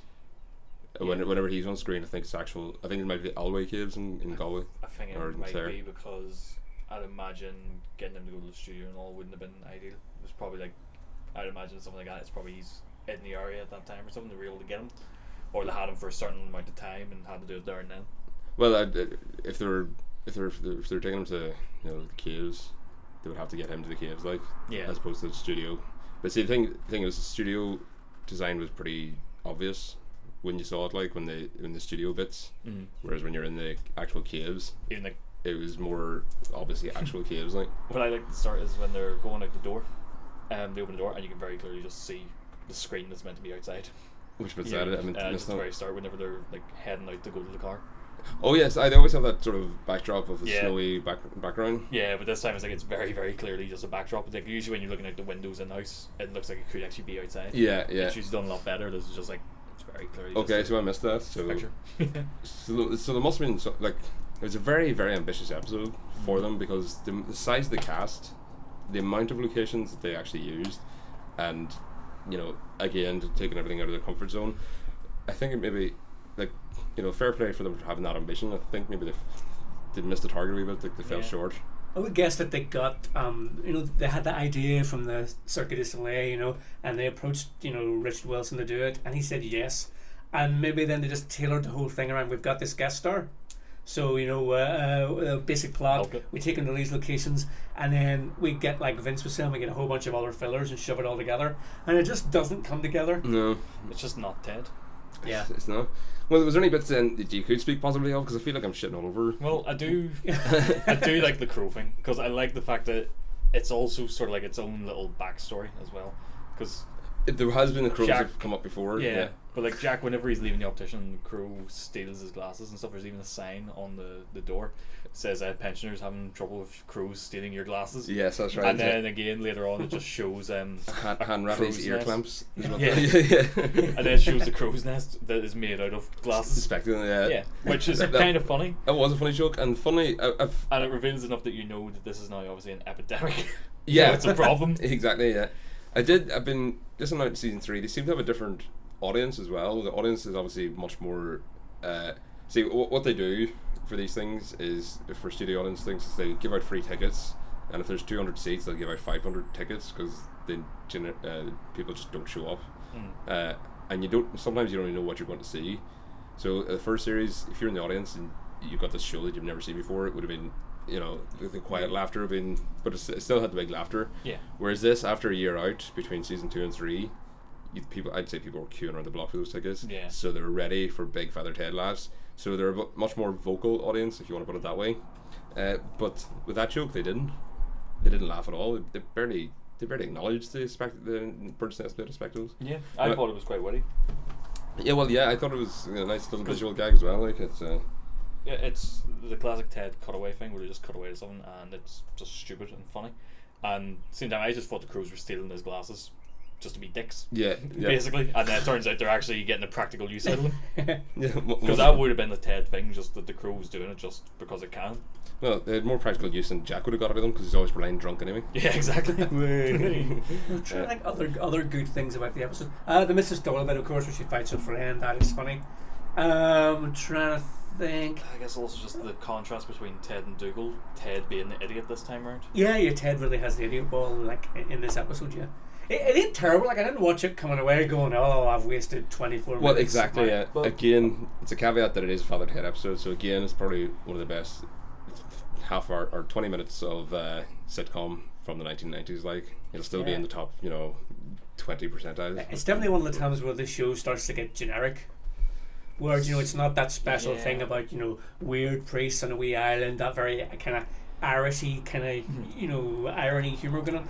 This show don't really have that. It's a bunch of very like the humor would be very familiar. You know, if you're an audience that's familiar with Family Guy and Cutaways and South Park and stuff, this show has it. Yeah. trying to think what it burned to, but there's some things where like trying to think of an example. Sort of like maybe Die Hard, like Die Hard Four onwards. I don't watch them as Die Hard films. I just watch them as action films. I don't think of it as Die Hard anymore. This is sort of what I'm thinking like with this episode. It's it's a good it's a good sitcom show, but it's not Father Ted. It's not a Father Ted Yeah. episode. Well, like, adaption decay, I think you call that. Like Yeah. with, with uh, Die Hard One, it's a it's a, a pretty believable real life cop in a crazy situation. Yeah. Whereas by the time you get to I don't know four, five, seven, eight, nine, Yeah. 10, 11, 12, 15, like he's a superhero.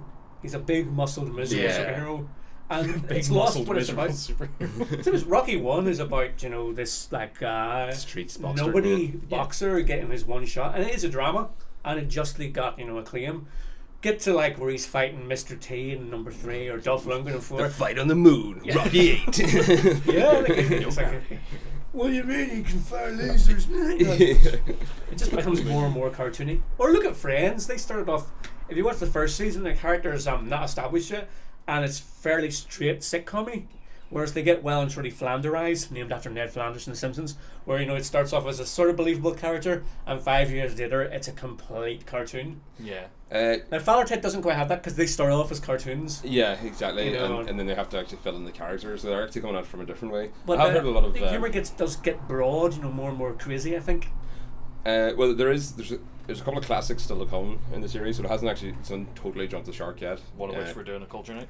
and one of which are doing sort of culture night. The other one is one with love. Uh, yeah, I kind of meant to ask you that. Do you think it jumps the shark, or do you think it just No, has up it- and downs? You know? It just, it just it's, it's just at such a high standard that these are just blips.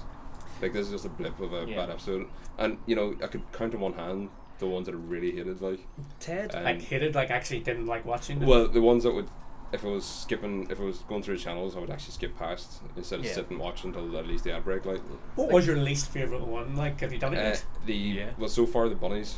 Oh, was it? Uh, Les Right, Rabbits, yeah. I thought it was gonna be Fodderstone. That's the other one. But, But even like, saying- that has some brilliant moments. Yeah. Yeah. Like saying, do you think it jumped the shark? I don't think Ted can jump the It- shark no, it couldn't, because it's it's too short, already yeah. set in the the boundaries of surrealism. Whereas obviously, like jumping the shark is like it comes from uh, Happy Days when Fonzie literally jumped a The shark. yeah. Yeah, he became the, the superhero. Yeah. Yeah, a lot of people get um, jump on the shark wrong, where because it doesn't necessarily it can do, but it doesn't necessarily mean when a show becomes total shit. It just means it's never as good again. It never hits its peak, Yeah, or it completely goes into something different to try Yeah. and appeal to a new audience, something like that. which often fails. Yeah, Yeah, well, sometimes they do try, d- specifically try to do that. Uh, There's sometimes there's it's definitely there's just- some shark like tendencies in this episode. I think. Yeah, Um, you it know- almost Like, uh, Yeah. Imagine five more years with more and more guest stars. keeps And you can see the saying- Well, see, shark that's, jumped, you know? that's why they said they weren't going to make any more, and I, I do Yeah. genuinely believe that they would not have made any more. I mean, eh, let's just say, you know, uh, that Dermot Morgan and Frank Kelly were still alive. They might be clamoring to make a film or something, like a cinematic film Yeah. for, for cinema. Or the old special. Uh, and that would only be, you know, for cashing reasons. And I don't think it would have done Yeah. justice. Well, I don't think they would have necessarily done it because you know Mrs. Doyle's got no real reason to do that. Yeah, Uh, you know, Arlo Hanlon's still working pretty, pretty constantly. Yeah, he's doing a lot of theatre stuff and stand up and everything. So they, they don't need to. Like, and Graham Lennon's trying to, you know, make new sitcoms all the time and all that sort of stuff. kind of feel like didn't you say he worked on Little Britain? Uh, yes, the very early Little Britain's. Yeah, Do you not feel like maybe this episode, because we keep saying it, it feels like a sketch show. Do you not feel like maybe this is sort of a testament to what he was going to go on to in the future?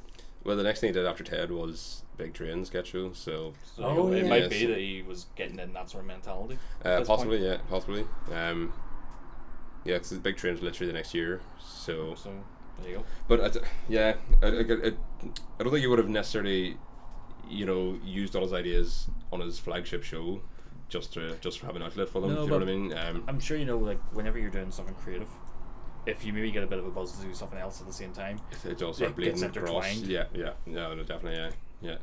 Yeah, so he starts sort of like yeah, sketch show writing right in the middle of Father Ted. yeah, Could be. Uh, yeah. Possibly. Uh, uh, see, the thing is, that it just might not have been a strong enough idea. Like it might have been like Father, like Father Stone. It might have been like Lens Rabbits. Those are funny ideas Hmm. in and of themselves. When you're trying to stretch them to twenty minutes, you, you'll it- struggle. yeah, exactly. You have you need to have more meat on the bone. Like I also have this theory though. Um, it links back to what I said in my last appearance, which was was that was that episode four? Yeah, That was Five. last year. Five. Episode Yeah. five. Yeah, well, the best episode yet. Episode five. oh, of course, yes. But like, uh, what So I was it's when- saying it's in when it, the podcast jumped the shark. if- exactly, yeah. Now, that was the peak. That was like, you know, that was your like your moment. Oh, of, this is wow. when it jumps the shark. Yeah, yeah. That was like you know your Buffy killing angel kind of thing. When he started picking up the old guest stars again, that's when it jumped the shark. like when Noel Furlong comes back. Now I'm back for the battle of the bastards. yeah.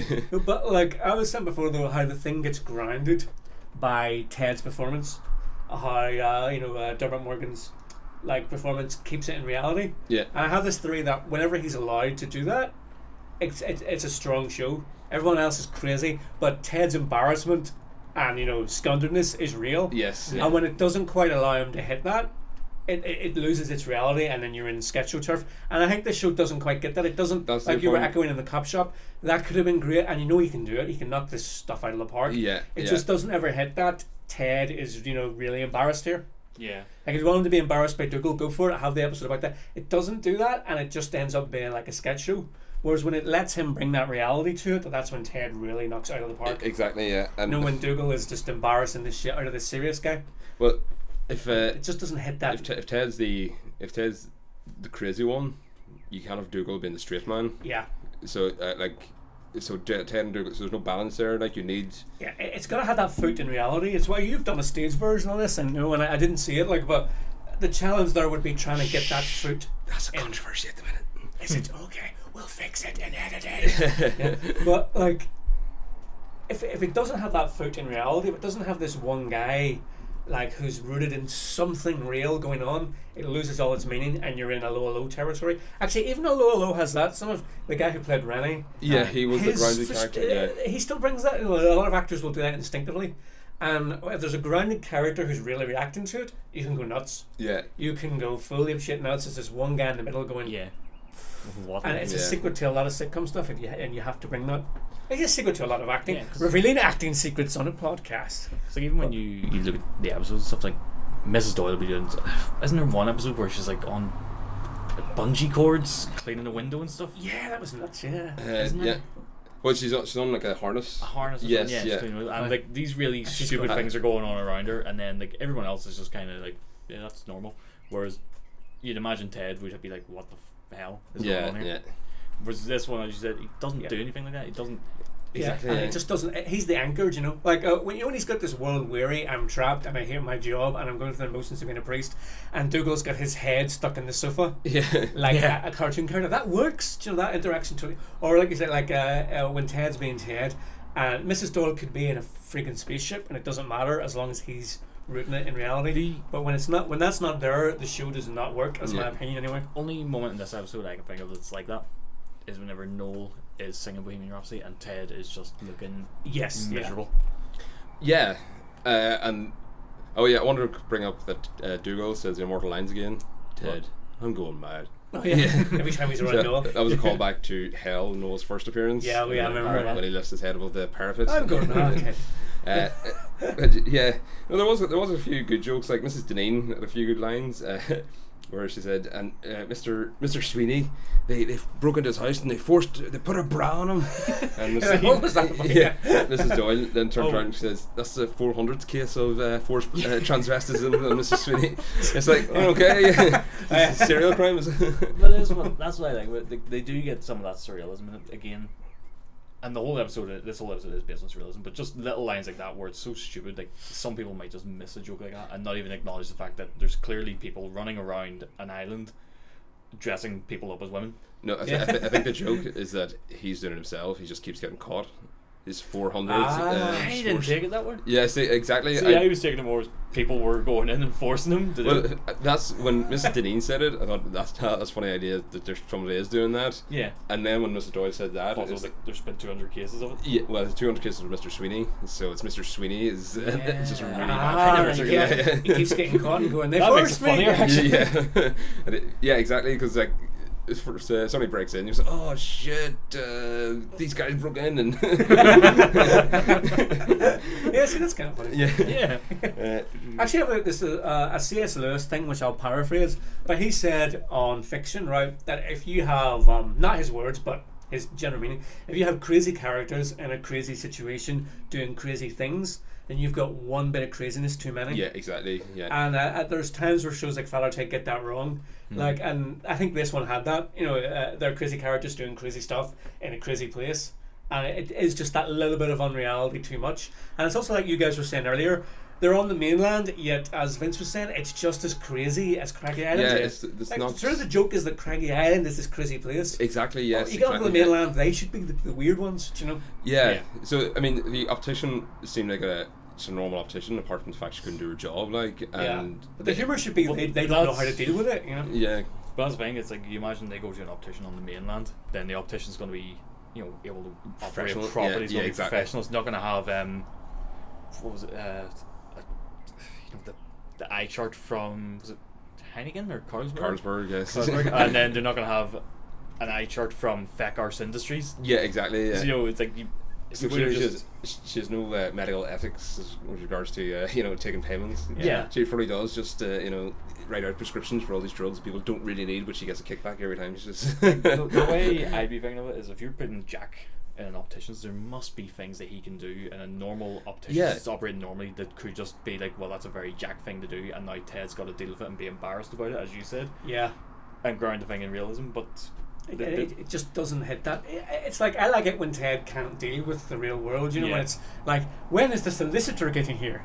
yeah, yes, Young exactly. lady, uh, co- no, you're not. no, come See, on, that you big works. sickles from the island. Yeah. uh, well, yes, Ted, take us another cosplay uh, on today. Uh, it's, although this, strictly speaking, it's not properly his cosplay because it's uh, it's Dougal's hallucination, but it's Abraham Oh. Lincoln. yes. Oh, yeah.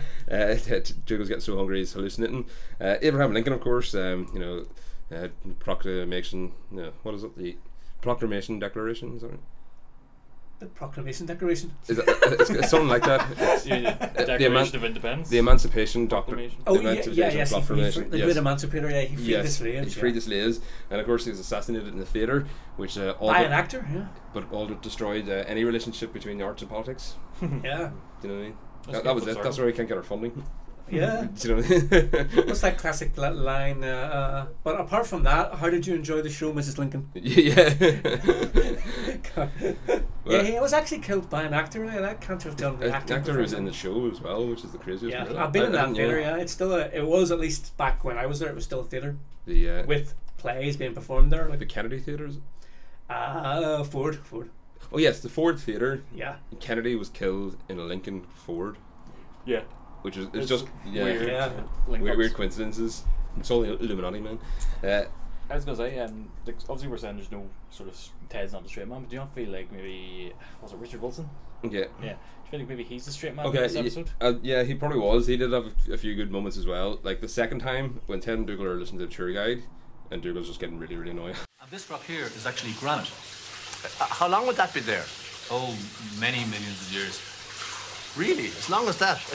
That's, that is fascinating. How come all the rocks are different sizes? Well, you know, rocks are generally different sizes. Wow. I'm finding out all kinds of things I never knew about rocks. Of course, at this time, most of this whole area would have been submerged underwater.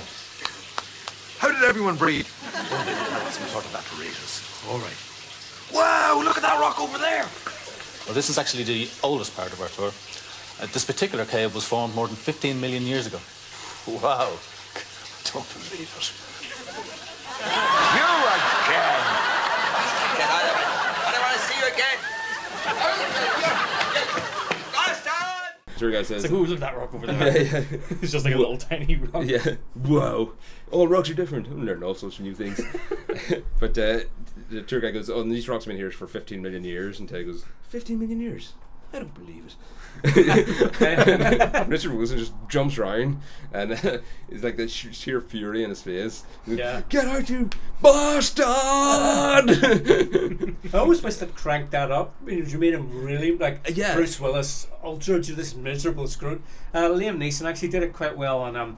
Uh, it was it wasn't extras. It was that other Ricky Life- Gervais show. Life's was Too it Short. Life's too short. Yeah, Aye. where uh, he made an full-blown appearance AIDS, and yeah. he like managed to play this really miserable version of himself. yeah. And he just absorbed all the humor out of the room. Yeah. Guy, that was a good use of that. Exactly. Yeah. Like that, uh, from that show, I think that's the standout moment of that sitcom. Yeah. Uh, Go for the blood. yeah. I've got AIDS. yeah, that was cool. Yeah. it's just the point out we don't think it's as funny. Oh yes. Well, yeah, if, if you haven't seen that clip, look up Liam Neeson on Life's Too Short. Yes. so it, that makes more sense. I have to say there, uh, I'd agree with what Ricky Gervais said that about humour is that you don't have to joke about nice things; they're already nice. So of course we joke about fucking horrible things. It's a coping mechanism. Yeah. It's how humour works. Yes. And as he also says that, like um, like uh, normal people get upset when people do horrible things, but stupid people get upset when people joke about horrible things. Yeah. Two very different things. As far as I'm concerned, anything goes. AIDS Interesting. As jokes, long as Holocaust you're not jokes. saying it to be malicious, Yeah, it's all good. completely. Yeah. Uh, well, I want, I want to bring this that up. So we're at one twenty eight, so we'll be wrapping up in a few minutes. But I want to just mention John Oliver, right? I think he's one of the best humorists on the planet at the minute, Yeah. like by miles. But he'll come up with some really serious pro- uh, topic, like say, for example, the first one came into my head, uh, the American penal system, the American uh, prison Mm-hmm. system, which is basically all like it's all privatized, so they're incentivized by money to keep putting people in prison, and basically the companies then are paying judges to put people in prison and stuff. Yeah. And then it was just you know, you get your wild riled up and you're like, "Ah," and then it just pierce it with a joke, and it'll leave you on a joke, and it feels like, uh, you know, he's he's brought this he's brought this to the fore, and then just excused it, like it's, it's just uh, you know he's he brought up this injustice, and then just it's they've got away with it because if I make a joke about it, that's all they say, and it's like wouldn't say so unsatisfying or something, or him and other people who do the same sort of thing as him, I feel like what they're trying to do is this is a really serious topic. People need to hear. but people don't always like to sit and listen to serious things. So he throws a few jokes in. Yeah, no, people's that's fine. attention will stay on a lot better. I know what you mean. Like it sort of seems like he's bringing it down, but he is getting people to listen, and then people come away from it and still remember everything he said. But they'll come away from it. The last thing would be the big punchline, which Yeah. for me takes the wind out of his sails. Like I, I agree with what you're saying. People don't want to sit and watch the news now because it's fucking boring. Yeah, it's they want to- depressing. yes, exactly. So they want John Oliver to take a new spin on things, and again, he's using it to highlight these issues.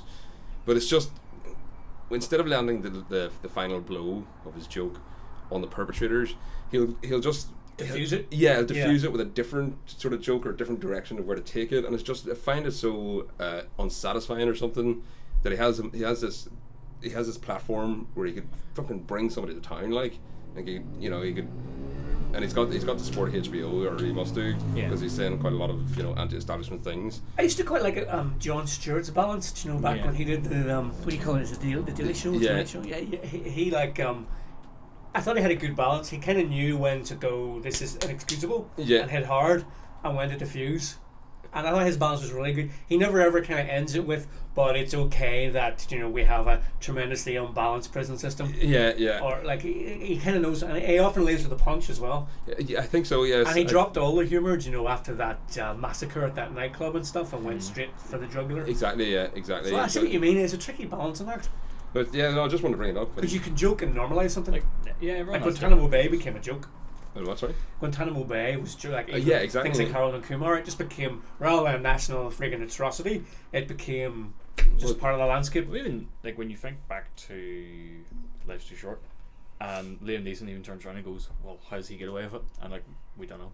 Some people can get away with it. Everyone has a different approach to everything, and like if Liam Neeson gets up on stage and starts making AIDS jokes, everyone's going to be like, "What the fuck?" Whereas if Ricky Gervais gets up and does it, he's going to do it in such a way that he, one gets his point across, and two makes humor out of it. Yeah. Um, I have a real belief though that everything is up for grabs. Like you know, Oh, yeah. eh, there is nothing you can't joke about, and that whole there's a kind of movement on the left.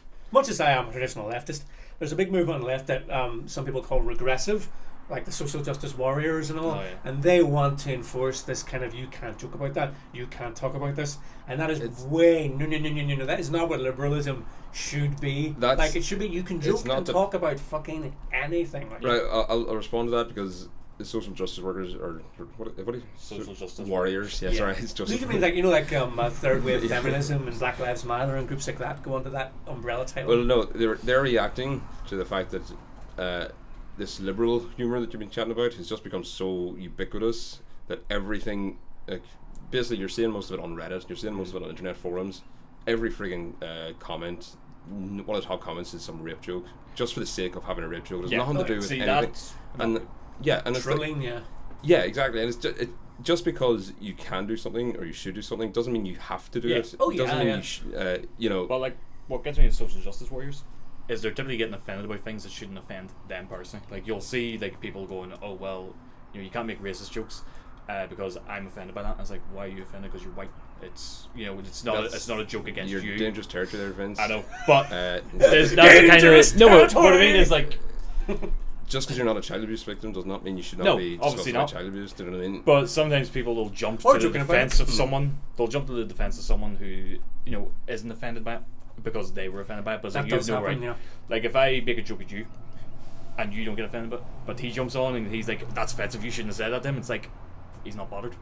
It's like as long as people Well- know the context of it. Leave James's hair alone. But Yeah. Glenn, Glenn's just within his rights to say, "Well, I didn't like that joke, so please shut your mouth next But time." there's a hell of No, an but Evidence, it's, yeah. there's a difference between going, "I didn't like that joke," and a difference to him jumping on your defense, even though it didn't bother you. Well, Yeah. sometimes people are uh, have been so fucking oppressed, like for generations, that they do not have the capacity anymore to fucking defend themselves because they're just not getting listened to because you know countless Mm-hmm. Who, generations. who though? Like who? Who? uh, Like saying in the Western world, not not talking about the like the Well- wider world because that definitely is true. But in the West, like you- as you say, where information has exploded from everyone from retards to Richard Dawkins, can get their stuff right out there, right?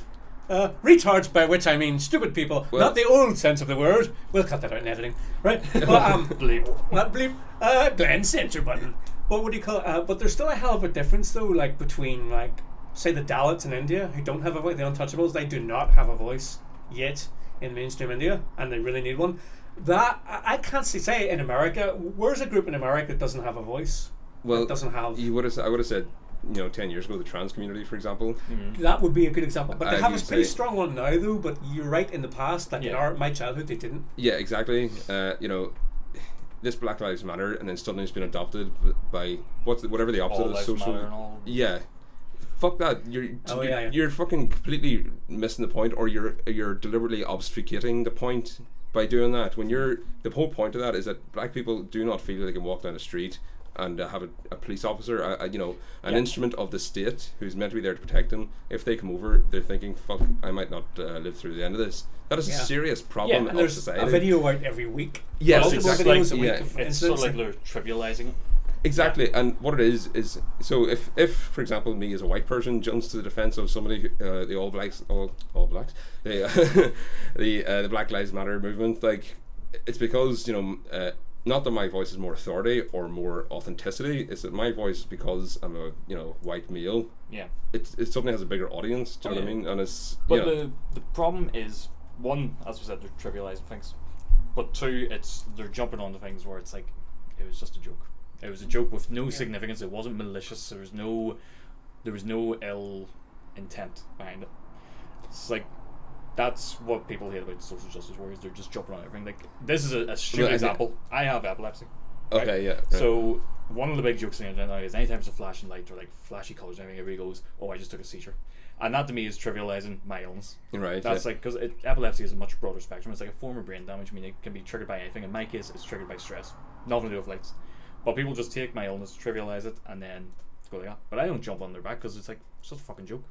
You know, th- they're not trying to sit there and actually go, "Oh, this illness is not serious." They're just like, "Yeah, there was flashing lights. I took a seizure," because that's the obvious joke to make.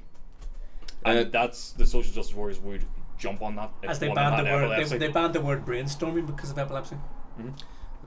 did they really? Did, Probably. like Yeah. the- these fucking Yeah, Daily yeah. Mail stories, oh, they don't allow them to speak no, that- that blah is- blah black sheep anymore that- because that it might be is racist. true, yeah. Actually, this is what I have against social Who justice banned warriors. it? What what statute can you show me where it is actually banned the word brainstorming? But you don't. Have, like, it doesn't have to be like a ban. not like in, banned, in, like, but like You said frowned they were like, upon. but, uh, like so, so about- like, there are just words now, and a lot of it comes like from from the liberal leaning. There are words now that are not used because they're not like if I say retard, right? Now if I go nigger, yeah. right? There are that's a lot of podcasts will not play me saying that. In fact, you might be Inclu- hitting the including censor this one. button later, right? But nobody nobody put it as far as I know in legislation saying you can't say that in a non threatening context. It's just understood. But it's still censorship, which I which I rail at because I'm very against any kind of censorship from the left or from the right. Like and social justice warriors are pro censorship, increasingly so. And their model they're their trying to model of censor. oppression has become so wide that they consider anything to be oppressive. Like like Yeah. Vince was saying, jokes. Like they're, they're, they're worried about jokes. And what's worse, they're worried about say say uh, feminists. They're worried about jokes and Lara Croft's boob size, while like girls are being burnt alive and buried alive in Yeah. India for being untouchables. And they don't give a crap about that. And yeah, you can care about the, all things great and small. You can care about both. Yeah. There's no, s- but they don't care about one at all. So therefore, I'm very pro free speech. Like say whatever the fuck we should say, and like uh, Well, I you think said there, it. there are days, there are days of saying what people can and can't say should be numbered. There's a kind of there's a reaction know, against I- them, and I'm kind of part of it. It's it, see you're Free you're just, speech, libertarianism. you're, you're just using this uh, So I don't- t- tiny tiny window of like the last two or three years where you know you've actually had this. Uh, uh, you've encountered this yourself from the f- first person point of view, and probably has become a lot more uh, prevalent in the last few years. It's part of an ongoing progress that society is doing, and you do need I actually call it a regress. the They're- they're, reaction uh, and the the regressive, reaction, the right. regressive left. Yeah.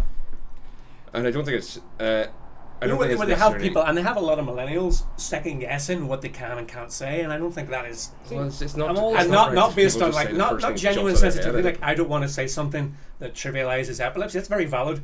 Like somebody who goes through something, you don't want to trivialize what they're going through. Yeah. But then when you get li- like like so, I can't say let's have a brainstorming session. Oh, sorry, Vince. Yeah. Or do you know I can't say oh oh I'm totally schizo. Oh you- sorry, you- you've- Paul who has schizophrenia. That's And Oh, that bullshit. turns out he's actually talking to himself. You- this is the second time you've mentioned this one, right? See, that's the kind of humor. I, I missed that one, but yeah. no, I, We'll I, edit that Uh, out later when It's, you- it's gone. Yeah. I'll, I'll hear it later. But you mentioned this brainstorming thing. Like, You, you, you, did you read that in the Daily Express? Or Oh, something? no, If no, I- not necessarily. If I, went banned, on, Not- not but banned, it's like- like people guns, are you know? people are worried about saying it in case someone Yeah. maybe does. Same have as it, because- Blackboard. You don't hear Blackboard anymore. That's because everything's whiteboards. No chalkboards. Well, nobody uses chalk anymore. Cause That's because it's a fucking messy. stupid yeah, method exactly. of writing. Yeah, Yeah, like exactly. exactly. I write So over this it's- big dusty patch that you can't see now because it's white as well. So, the TV show. In the era of Blackboard. tablets too and all that. does it. But no, it's, but yeah, that was a manifesto for free speech. You know, and a, a, a it's, all lot about, of it's about context, and a lot of people take things Yeah. out of context. Well, there is and there blow is it up. fucking scumbags who Oh, will yeah, go there are there scumbags. into a fucking you know rape support rape support group or something like that Yes. and just start flinging off rape jokes. Yes. and yeah, there are, and, and And they'll do that's it. that's not on. That's people trying to get a reaction. But I'm on about like say if a comedian gets up on stage and they make a joke and you know it's a joke and it's nothing more than a joke. It's not their personal beliefs. They're just saying something that's going to be funny. Th- And then social justice warriors will jump on it and be like, "That person's all of a sudden." So what? racist and so sexist." because I- they I- don't I- find I- it funny, I- their opinion is less valid Uh, than the but person no, who does it- find it- it, it- funny. that's does. it. No, no, Now you've seen the other. You've seen both extremes now, and as a society, we will eventually uh, we'll keep going, and we now know what the fucking extremes are. So Yeah. you know, But that the ext- that extreme is not like uh, with third wave feminism. It's not a handful of people. It's pre- it's like huge. We're talking It's- like it's it is, students it's a and thousand it's people on internet. Tumblr. It's the students and it's- it's a like, it's lot always of been people, the and students. it's now That's- academically mainstream. What I was It's gonna say always is what been- you said at the internet. We were saying earlier about how you know if you wanted to learn something back in the day, you had to go out and learn it, and you had a smaller audience. had to earn it. Internet exists now. They've got a massive audience. They can get their voice out there. Not a problem now. Anybody can just go online. and this is what's happening now. That's what I'm society saying, is though, moving that's- forward. The thing by- is, these people have always existed. This whole culture has always been there. It's now just got a, a bigger voice. But when you have when you have the Really? left, when you have the a good left thing. imposing censorship, But you still have to do it in the right way. See, when you had the left imposing censorship, that's what disturbs me because the left was always back in the day and before my day. It was the pr- it was the anti-censorship group. It was the you can say anything, and now the left censors as much as the right, and that's why there has to be a halt to it. There has to be a no. You don't get to control what people say. You, you said there, you've seen both sides of the argument. But then, as we were trying to say, the problem with a lot of social justice warriors is it's their argument and nobody else's. No platforming. He is right. Yeah. Yeah. That's every fucking public That's- speaker. It's that's always everything, been yeah. their modus operandi. Oh, yeah. But oh, then there are Would always- Richard Dawkins right now, if he had the power Yeah. to, would he ban all religious No. uh, speech? No, and he has said he wouldn't Right, uh, Ri- ridicule it, argue with it, disagree with it, mock it on every platform, but actually stop a word of it being said. No. That's no platforming. No, no platforming is not saying I disagree with you know X Y Z. Do that all you like, and no platforming is saying they have no right to speak in this campus. Yeah. this is our safe space. That opinion can't come here. That opinion needs a trigger warning, Okay, and that's but- the bullshit. You see the difference though. I'm all for multiple points of view. I think every Yeah. point of view should be out there. Even people who really disagree with me, their right to free speech is So, secret to me. th- People think who back- disagree with every word I'm saying, they have a right to get up. I have a very offensive sense of humor, and if I offend somebody, I right away will go up and apologize to them because it's not my intention to offend. If I make an offensive joke, Well, the, and the easiest way of not doing that is to avoid offensive jokes. Oh, that's- that's the thing. self-censoring the gendarme in your head, But- cop in the head, as Boal called it. then No. that means I'm censoring myself, and it means I'm Yeah. not being myself. is that not the ultimate tyranny? That, that's that's not how you go about your lives. You just say everything. The, the first thing jumps into your head at all moments. Well, Sometimes that, Uh, I that's do. how. That's how I offended Leanne before, remember? And right away, I went upstairs and I apologized to her and said, "Look, you just know that's me," and she was Well, like, "It's fine." That, yeah, well, that, that, that- there was drink involved then. So Uh, Yeah, but if, so if you had a self censored, you would have avoided that s- situation. would have avoided it, but I just think, you know, we said at the podcast during the season three, episode one, Hmm. if you have to look around to tell a joke, why bother telling a joke? oh, Do you know what I mean? well, but that's the thing. Like you, you look at like a stand-up comedian. People have paid money to go see him, so they know what they're getting into. Well, you know, So this- a comedian should be able to get up on stage and tell his jokes and then not be censored or called out for it by people who weren't at the show. yeah, humor wo- humor works by turning that censor off. Yeah. humor and a lot of art and a lot of acting, even in the more modern theory of it, works by turning that censor off, and you go with your impulses. If you say as an actor or a comedian, if you start censoring your impulses, you've killed the very thing that brings you to the dance. It can't be. What should this? What should this line? Not only like will this offend anyone, but what should this line sound like? Do you know if I start thinking about how I'm what I'm talking about? It's like, what should this line sound like? And then you're an Amdram turf. It's Yeah. got to be your impulses out there uncensored. That's how that's how freedom works. and the criteria by which you're censoring yourself kind of look is Well, it you're- like like Vince Vince's criteria there is him. He has empathy for people and he doesn't want to hurt anyone. But and that's his criteria, and that's perfectly valid. That's internally driven. Mm-hmm. But if your criteria starts being what other people's, you know, various metrics are for what you can and can't say, that's very different. Well, Like, You look at Eddie Murphy, Richard Pryor, two of the biggest black stand-up comedians, and they're edgy, they were widely racist. very during controversial. their sets. Very, Yeah. very controversial. Uh, but don't the thing know. is, they were just jokes at the end of the day because and Bill neither of Hicks them and- were actually racist. But it was just jokes. Yep. But they got away with doing. They are racist jokes. They are jokes. Exactly. Yeah, it's, it's Because that people thing, go uh, to it and they're like, "Oh, it's just a A, joke." a joke Billy- is not serious by its very nature. It's sorry, that's sorry. Sorry, Billy Connolly made a joke uh, when a hostage was Ken beheaded. Bigley. Yes. Oh Uh, yes. And he said, "Would you?"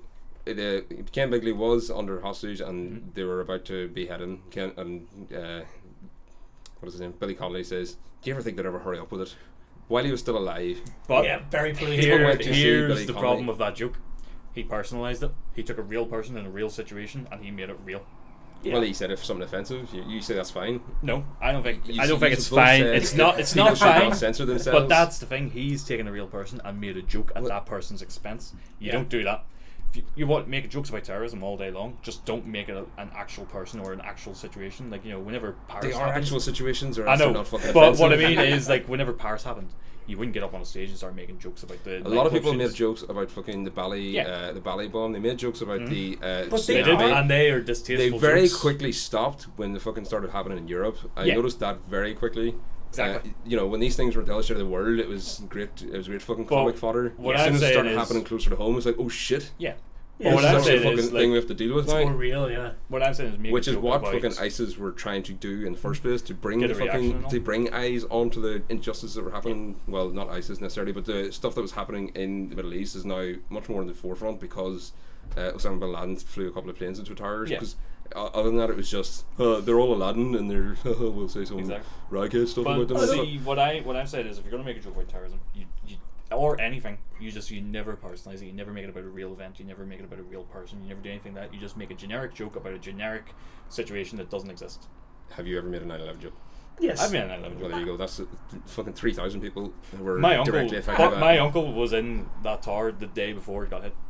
So he very possibly could have died in that and stuff. So I know how serious it is. It could have lost a very important But family that member and stuff, hu- you know. humor works by like i i- humor is not serious. I And that's like, not me trying to justify that. It's just me saying, like, I know that Humor- it could have been a lot worse for me, and I would still make jokes about it because at the end of the day, it's an event that happened. It's in the past now. At this point, it's quite a long while in the past. It's not recent. But again, if I make a 9/11 joke, I Still don't make a joke about making particular parents in the people. world. Like, No, but I like, don't make a joke at what, the victim's expense. what then could you joke about? Like, can I joke about the Cavaliers and the Roundheads? Because Well- like you look at their victims more than 9/11. Well- but can I joke about that? You know, like Red Dwarf did. Cavaliers and the Roundheads. You know, uh, uh, history is all battles are always decided by uh, the side that has the best haircuts. Is this the Right. Waxworth? Yeah, uh, that was, uh, yeah, I think so. Yeah, I was, I was Yeah, just just um, watching him that episode raving about. yesterday. Is that right? Yeah. But If you if you uh, take that metric, you could joke about nothing. Like jo- and jokes are often about horrible things because it's how we cope. Yeah. And I have a kind of no uh, joke about fucking anything. It's when you start saying like real horrible things. Yeah. That's when I'm concerned. so where's that line? So then you're self-censoring to find that line. no, Like, that- no, again, it's when And that's Well, what the start- but social no, that- justice see, warriors humor- are trying to establish no, it isn't. where They- that line is. humor is not serious. Humor is not. That's how humor works. Humor works by that distance from reality. To me, again, it's all about personalizing it. If you make a Holocaust joke, just a generic Holocaust joke, just you know, as you said, gas bills, Ah, something gas like that, bill, or just yeah. something stupid. We're Would not you- mentioning Would you go any to a synagogue victims. and make nothing a like that. Holocaust joke? Hmm? Would you go to a synagogue and make a Holocaust joke? Alright, what? Would you go to a synagogue and make a Holocaust joke? No, obviously not, because then you're going in and you're going in to get a reaction out of people, a negative reaction. That's going in to be malicious. like- And this other thing about Yeah, we've- what is still funny, right? Yeah. I find it very uh, uncomfortable when I'm in a group of friends Right. Right. and one person starts becoming the butt of every joke. Yeah. and Oh, I yeah. fucking hate that. So do that's I. that's bullying, though, yes, exactly. And it, do- and that I don't think that's all. it's well, it's not even I agree with that. It might not even be an ongoing thing. Like, f- look, it might just be isolated to that one night, but it just means that one person's having a shit time, Yeah. and everyone else, Yeah. just so times- everyone else can have some fucking, you know, No, yeah, I hear There's, that. Yeah. I there's can puff my times chest up and ourselves have a where we bigger- go out for a night out and maybe something will happen and we'll all make a joke about it. But that person's usually joining in. None of I wouldn't say anybody in our group of friends picks on anybody in the group. We all everybody gets the same amount of stick as anybody else. But I know what you're on about. I've been in that situation myself and it's never pleasant. Like you know you've done something maybe s- a bit stupid that night and everyone just makes a joke over and over and you know they're Well- not they're not laughing with you. They're laughing no, at that you. that's that's Yeah, slightly different. What I mean, I know what you're saying. So if somebody, you know, walks into a door or something, they'll get ribbed for their answer. Like that's Aye. that's fair but then enough. you'll like keep making. It's jokes. when one person uh, gets somehow in the group think of the group Hmm. gets designated that this is now the butt of our jokes for the Hmm. Yeah. rest of the night or for the rest of the week or for the rest of you know as long as we know them Yeah. and you know there's only so many times you can come back with a witty rejoinder there's only so many times you can laugh and before it does actually start fucking you know really starting to get at your confidence there's only so many times you can actually jump back at somebody especially if they're a bigger fucking character especially if they're a bigger you know more confident or Yeah. at least on the surface more confident Larger than life. kind of yes character. uh, you know if if their fucking modus operandi is to be the big oh the big joker of the group ah look at him he's fat Ah, do, you want, do you want any more pies there Ah," and then just keep doing that and you know Yeah. it's it's I find that uncomfortable so Yeah. should I not jump in and defend the person just No, you because- should No, I because would that, that is agree with bullying. you on that, yeah. That is bullying. Yeah. well you know when you start doing it to an entirely nondescript group of people But that's because- not that's not one person being that's singled not out. that's- personalising. Yeah. But it, you know, there are people who will, you know. Well, take- like, you- can you- you imagine being, uh, you know, a young Muslim woman in London at the minute, for example, where everyone thinks your life is just, uh, you know, you're under the caution of some, you know, jihad or something. You know, it's like, and that you every time you walk down your street, you know, you might be getting either a wolf whistle or you might be getting uh, somebody Yeah. saying, "Look at you, slut," and then all this. You got all that. You know, it's all great fun and laughs when you're the builder at the top of the, you know, top of the scaffolding. It's fucking easy, you know. But But that's then- another little chip at her Again, confidence. That's, the thing. They're taking a person who they don't know, and they're making a joke. You know, at their well. expense. It's, at the end of the day, if but she, they're they're pointing that at that person. Yeah, that's weaponized, that's at a person, you know. Okay, well, she goes down to then to, to watch her TV or watch go to her stand up or whatever it is she does at the end of her day, and then they start making fucking you know sexist jokes and they start making you know religious jokes. But then where does that stop? again, though? it's where, where all- does what where point does is- that stop? If you go by that metric, everyone's offended by something. Exactly. And I like Vince's um, Vince's method there was just you know this individual and you know their experience, you would tear your humor for that because you don't want to hurt them. Like we've all made car crash jokes. I don't doubt all of us have gone, you know, you know, oh, you know, like made a car crash joke. But if you know a friend's just lost someone in a car crash, you're not gonna do that. Yeah. If you can catch yourself, and that's just that- being that- human. that That, but that's requires not a you to- ban. That's not a blanket ban on car crash jokes or plane crash jokes again- or you know stub on your toe jokes. Uh, Like, like it- it's just common sense. Well, that, that You know, requires like- you to have intimate knowledge of everyone's personal history. But if you come back to the stand-up comic, you know outlook of it. Stand-up comic is up on stage. He's not going to sit there at the door going, "Okay, so you've been in a car crash. Oh, your mum had cancer. Exactly, Oh, you- yeah. Your dad stubbed his toe once and it fell off, and he ate it by accident. You know, he's going to go, "Well, no, I can't do that joke. Can't do that." But when you go to see him, you're like, "Well, this is humor. This is a joke. Nothing is serious tonight." And if Yes. he makes a joke that maybe does offend you, at the same time, you have to be like, "But that's not his opinion. He's wrote it because it's funny." It's a joke. my dad, you know, me and him carrying the coffin down, he literally gets the coffin off his shoulder and goes, "He's a dead weight," and just started making light of the situation because that was his coping mechanism for it. Yeah. Whereas anybody else, like I reckon, if my granny had heard that, she would have slapped the head off him, you know. But it is a coping mechanism. It's what we do. Yeah. We diffuse shit with humor. You know, look at then- Shakespeare's humor. It's all about horrible things. literally Like, uh, bringing the coffin back to the car, he gets it off and goes, "That's a weight off my shoulder." it's like what the fuck? that's like really like seventies sitcom stuff. I like Yeah, that. it's like really weird. That's just But going, that, that is all harmless like that. It's- but at the same But no, time, some people would that be was his- offended by that. Like he Who says, though. would that, be offended that, by that? No, but, here's the some thing, people see, would be. if Yeah. I had made that joke, yeah. My dad wouldn't have been offended. He would have just been like, "Well, it's just a joke," and he knows it's just a joke. But somebody else there's would be. other people in the world who There's might be nothing offended offensive by about that. that though. There's But who nothing. determines? Somebody else might have been. You know, who determines what's offensive and what isn't? S- you know, e, Everyone's got things they're funny about and things they can joke about.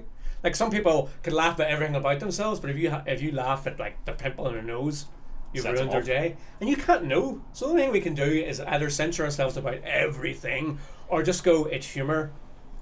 Sorry, James. Do the wrap up.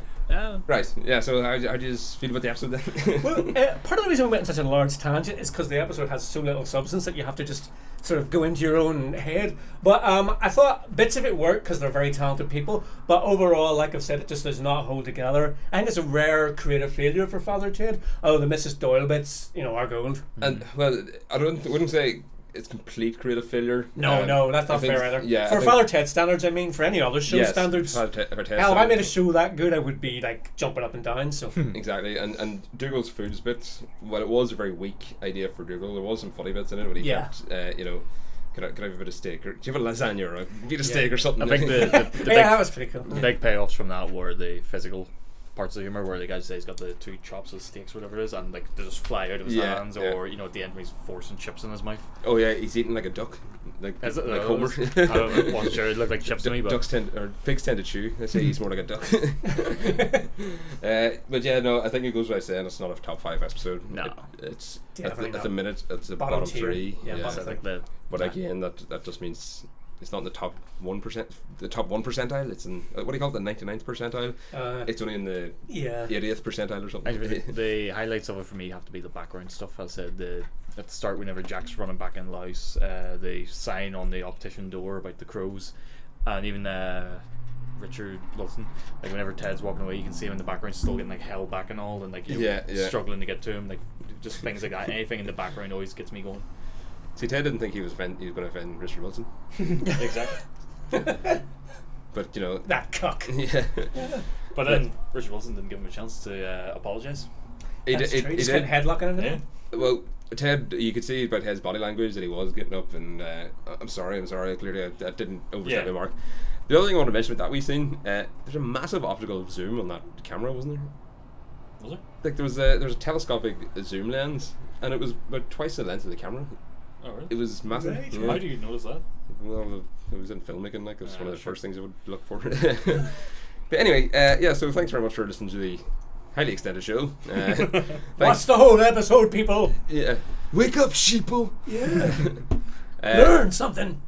well, uh, yeah, so we had Glenn, thanks for coming over. Oh, no Uh, problem. Mm-hmm. I had nothing else to do. you know, that's- Oh, good, so we'll have you on, we'll have you on, uh, on retainer then, so you can be our Yeah. standby. I get so lonely. and Vince, thanks for coming over again, the human thesaurus. thesaurus. That should be your wrestling name. The human. yeah, you made that joke Yeah, earlier. I know. No. It's triggered me. Just want good, good, because we're all about offending people here. Well. uh, no, th- thanks very much for coming along, and uh, yeah, you should. Did you ever consider a career in wrestling? Yeah, I did actually when I was a kid. Did you? used to be obsessed with The Well, Rock. Everyone Red, was- red is. Everyone was obsessed with the I rock, think including you, me. Ran, you ran around a house party in your underwear saying you were the Rock, but uh, Speedos, The only and I was the rock. Make me the only picture thing that. rocky about you was your cock. No, it really wasn't. Or else it would have been much more visible.